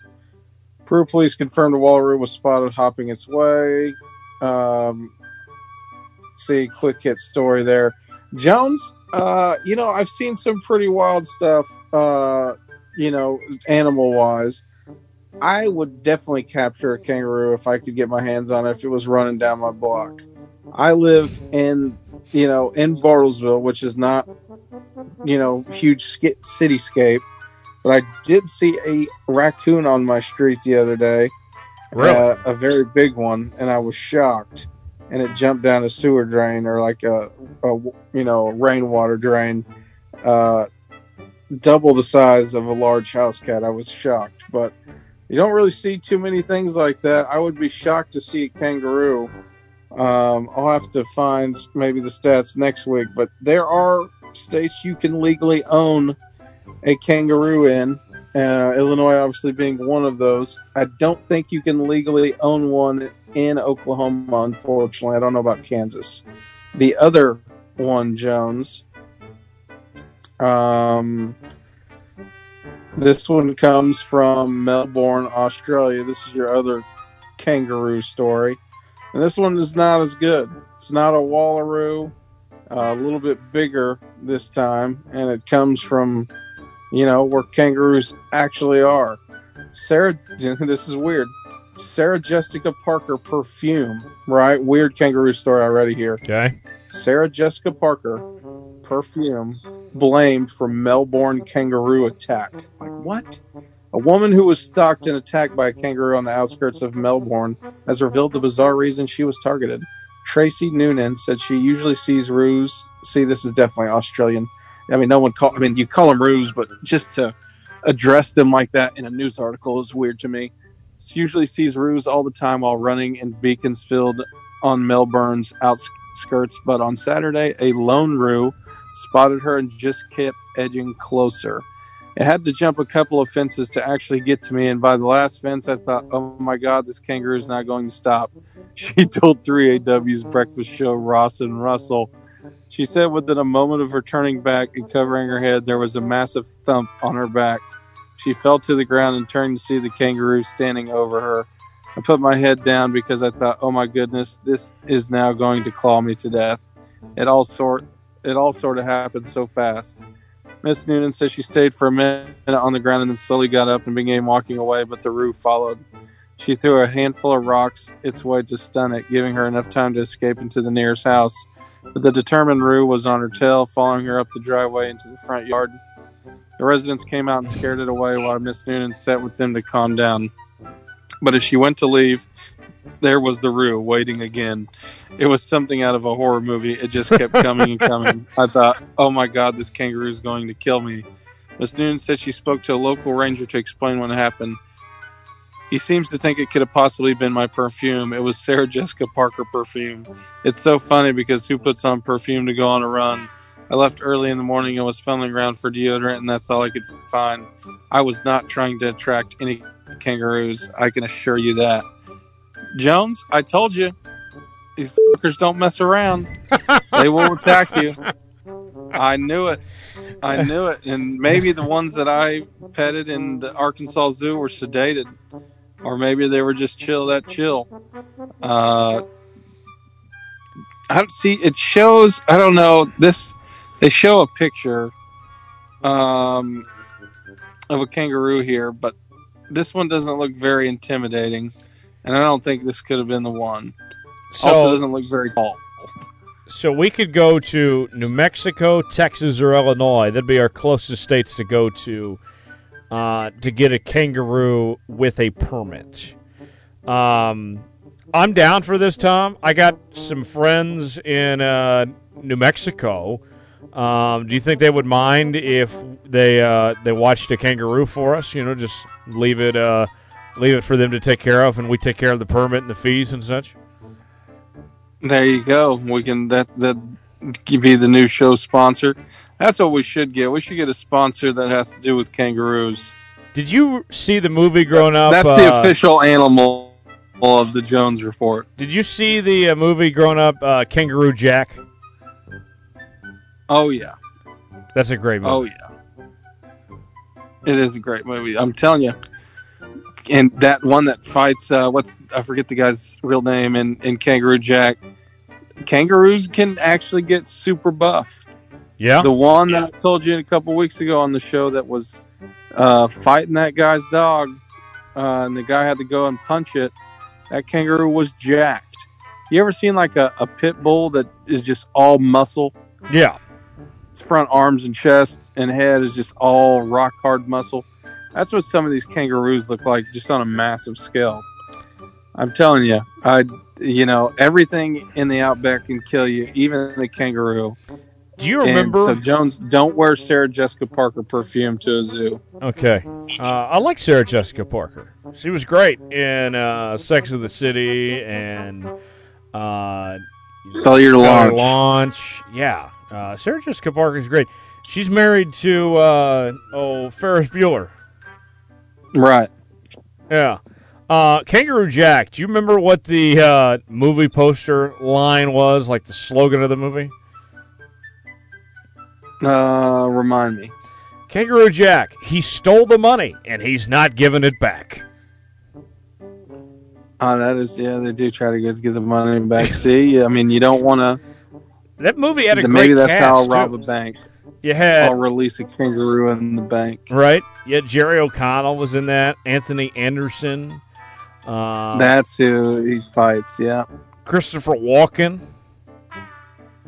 Oh yeah, that's Jeff. See that underrated movie. That was a Jerry uh. Bruckheimer film. There you go. Underrated. Maybe we need to uh, do a film review of Kangaroo Jack or something like that one of these days. Since we are a pro kangaroo show. There you go. Get the. Uh, I guess it's. I don't know if it's official or not. The uh, We're working on it. No, no, no, podcast. don't. Well, that's a tease for later. Well, uh, one day, folks, you will understand what Tom was actually just about to spill. But that is uh, something for. I'm not gonna. I'm not. I'm not spilling the tea just yet. But But uh, let's just say that uh, movie reviews and this show, um, there could be a connection of some sorts, and not necessarily this show directly, but our podcast network of sorts. I'll leave it at that. Jones and I are starring in Kangaroo Jack too. That's, it. Perfect. Exactly. Wink, wink. Uh, I'm gonna be run. the kangaroo. Yeah, there we go. Perfect. I, I couldn't think of a better role for you. We got to run. Big thanks to uh, Seth Keysor for joining us. Also, Brian O'Connor for stopping by as well uh, for the O'Connor Advisory Group Pigskin Pick'em. Uh, also, want to remind you, Let's Go Racing with David Starr debuted this week. And you got to check that out if you haven't already. YouTube, Apple, Spotify, all that stuff, just like you do with this show. And subscribe to the Jones Report, Apple, Spotify, Google Play. Leave us a five star review or don't leave us one at all. Facebook.com forward slash Tyler Jones Live, Tyler Jones Media Group. Uh, Twitter at Tyler Jones Live, at Thomas underscore Bridges, at TJ Media Group. Instagram, Tyler Jones Live, Jones underscore Report, Instant Thomas. You can find us there, and we'll see you right back here on Monday for another edition of the Jones Report. Until then, I'm Tyler Jones saying so long. It's been another edition of the Jones Report. We'll see you on Monday.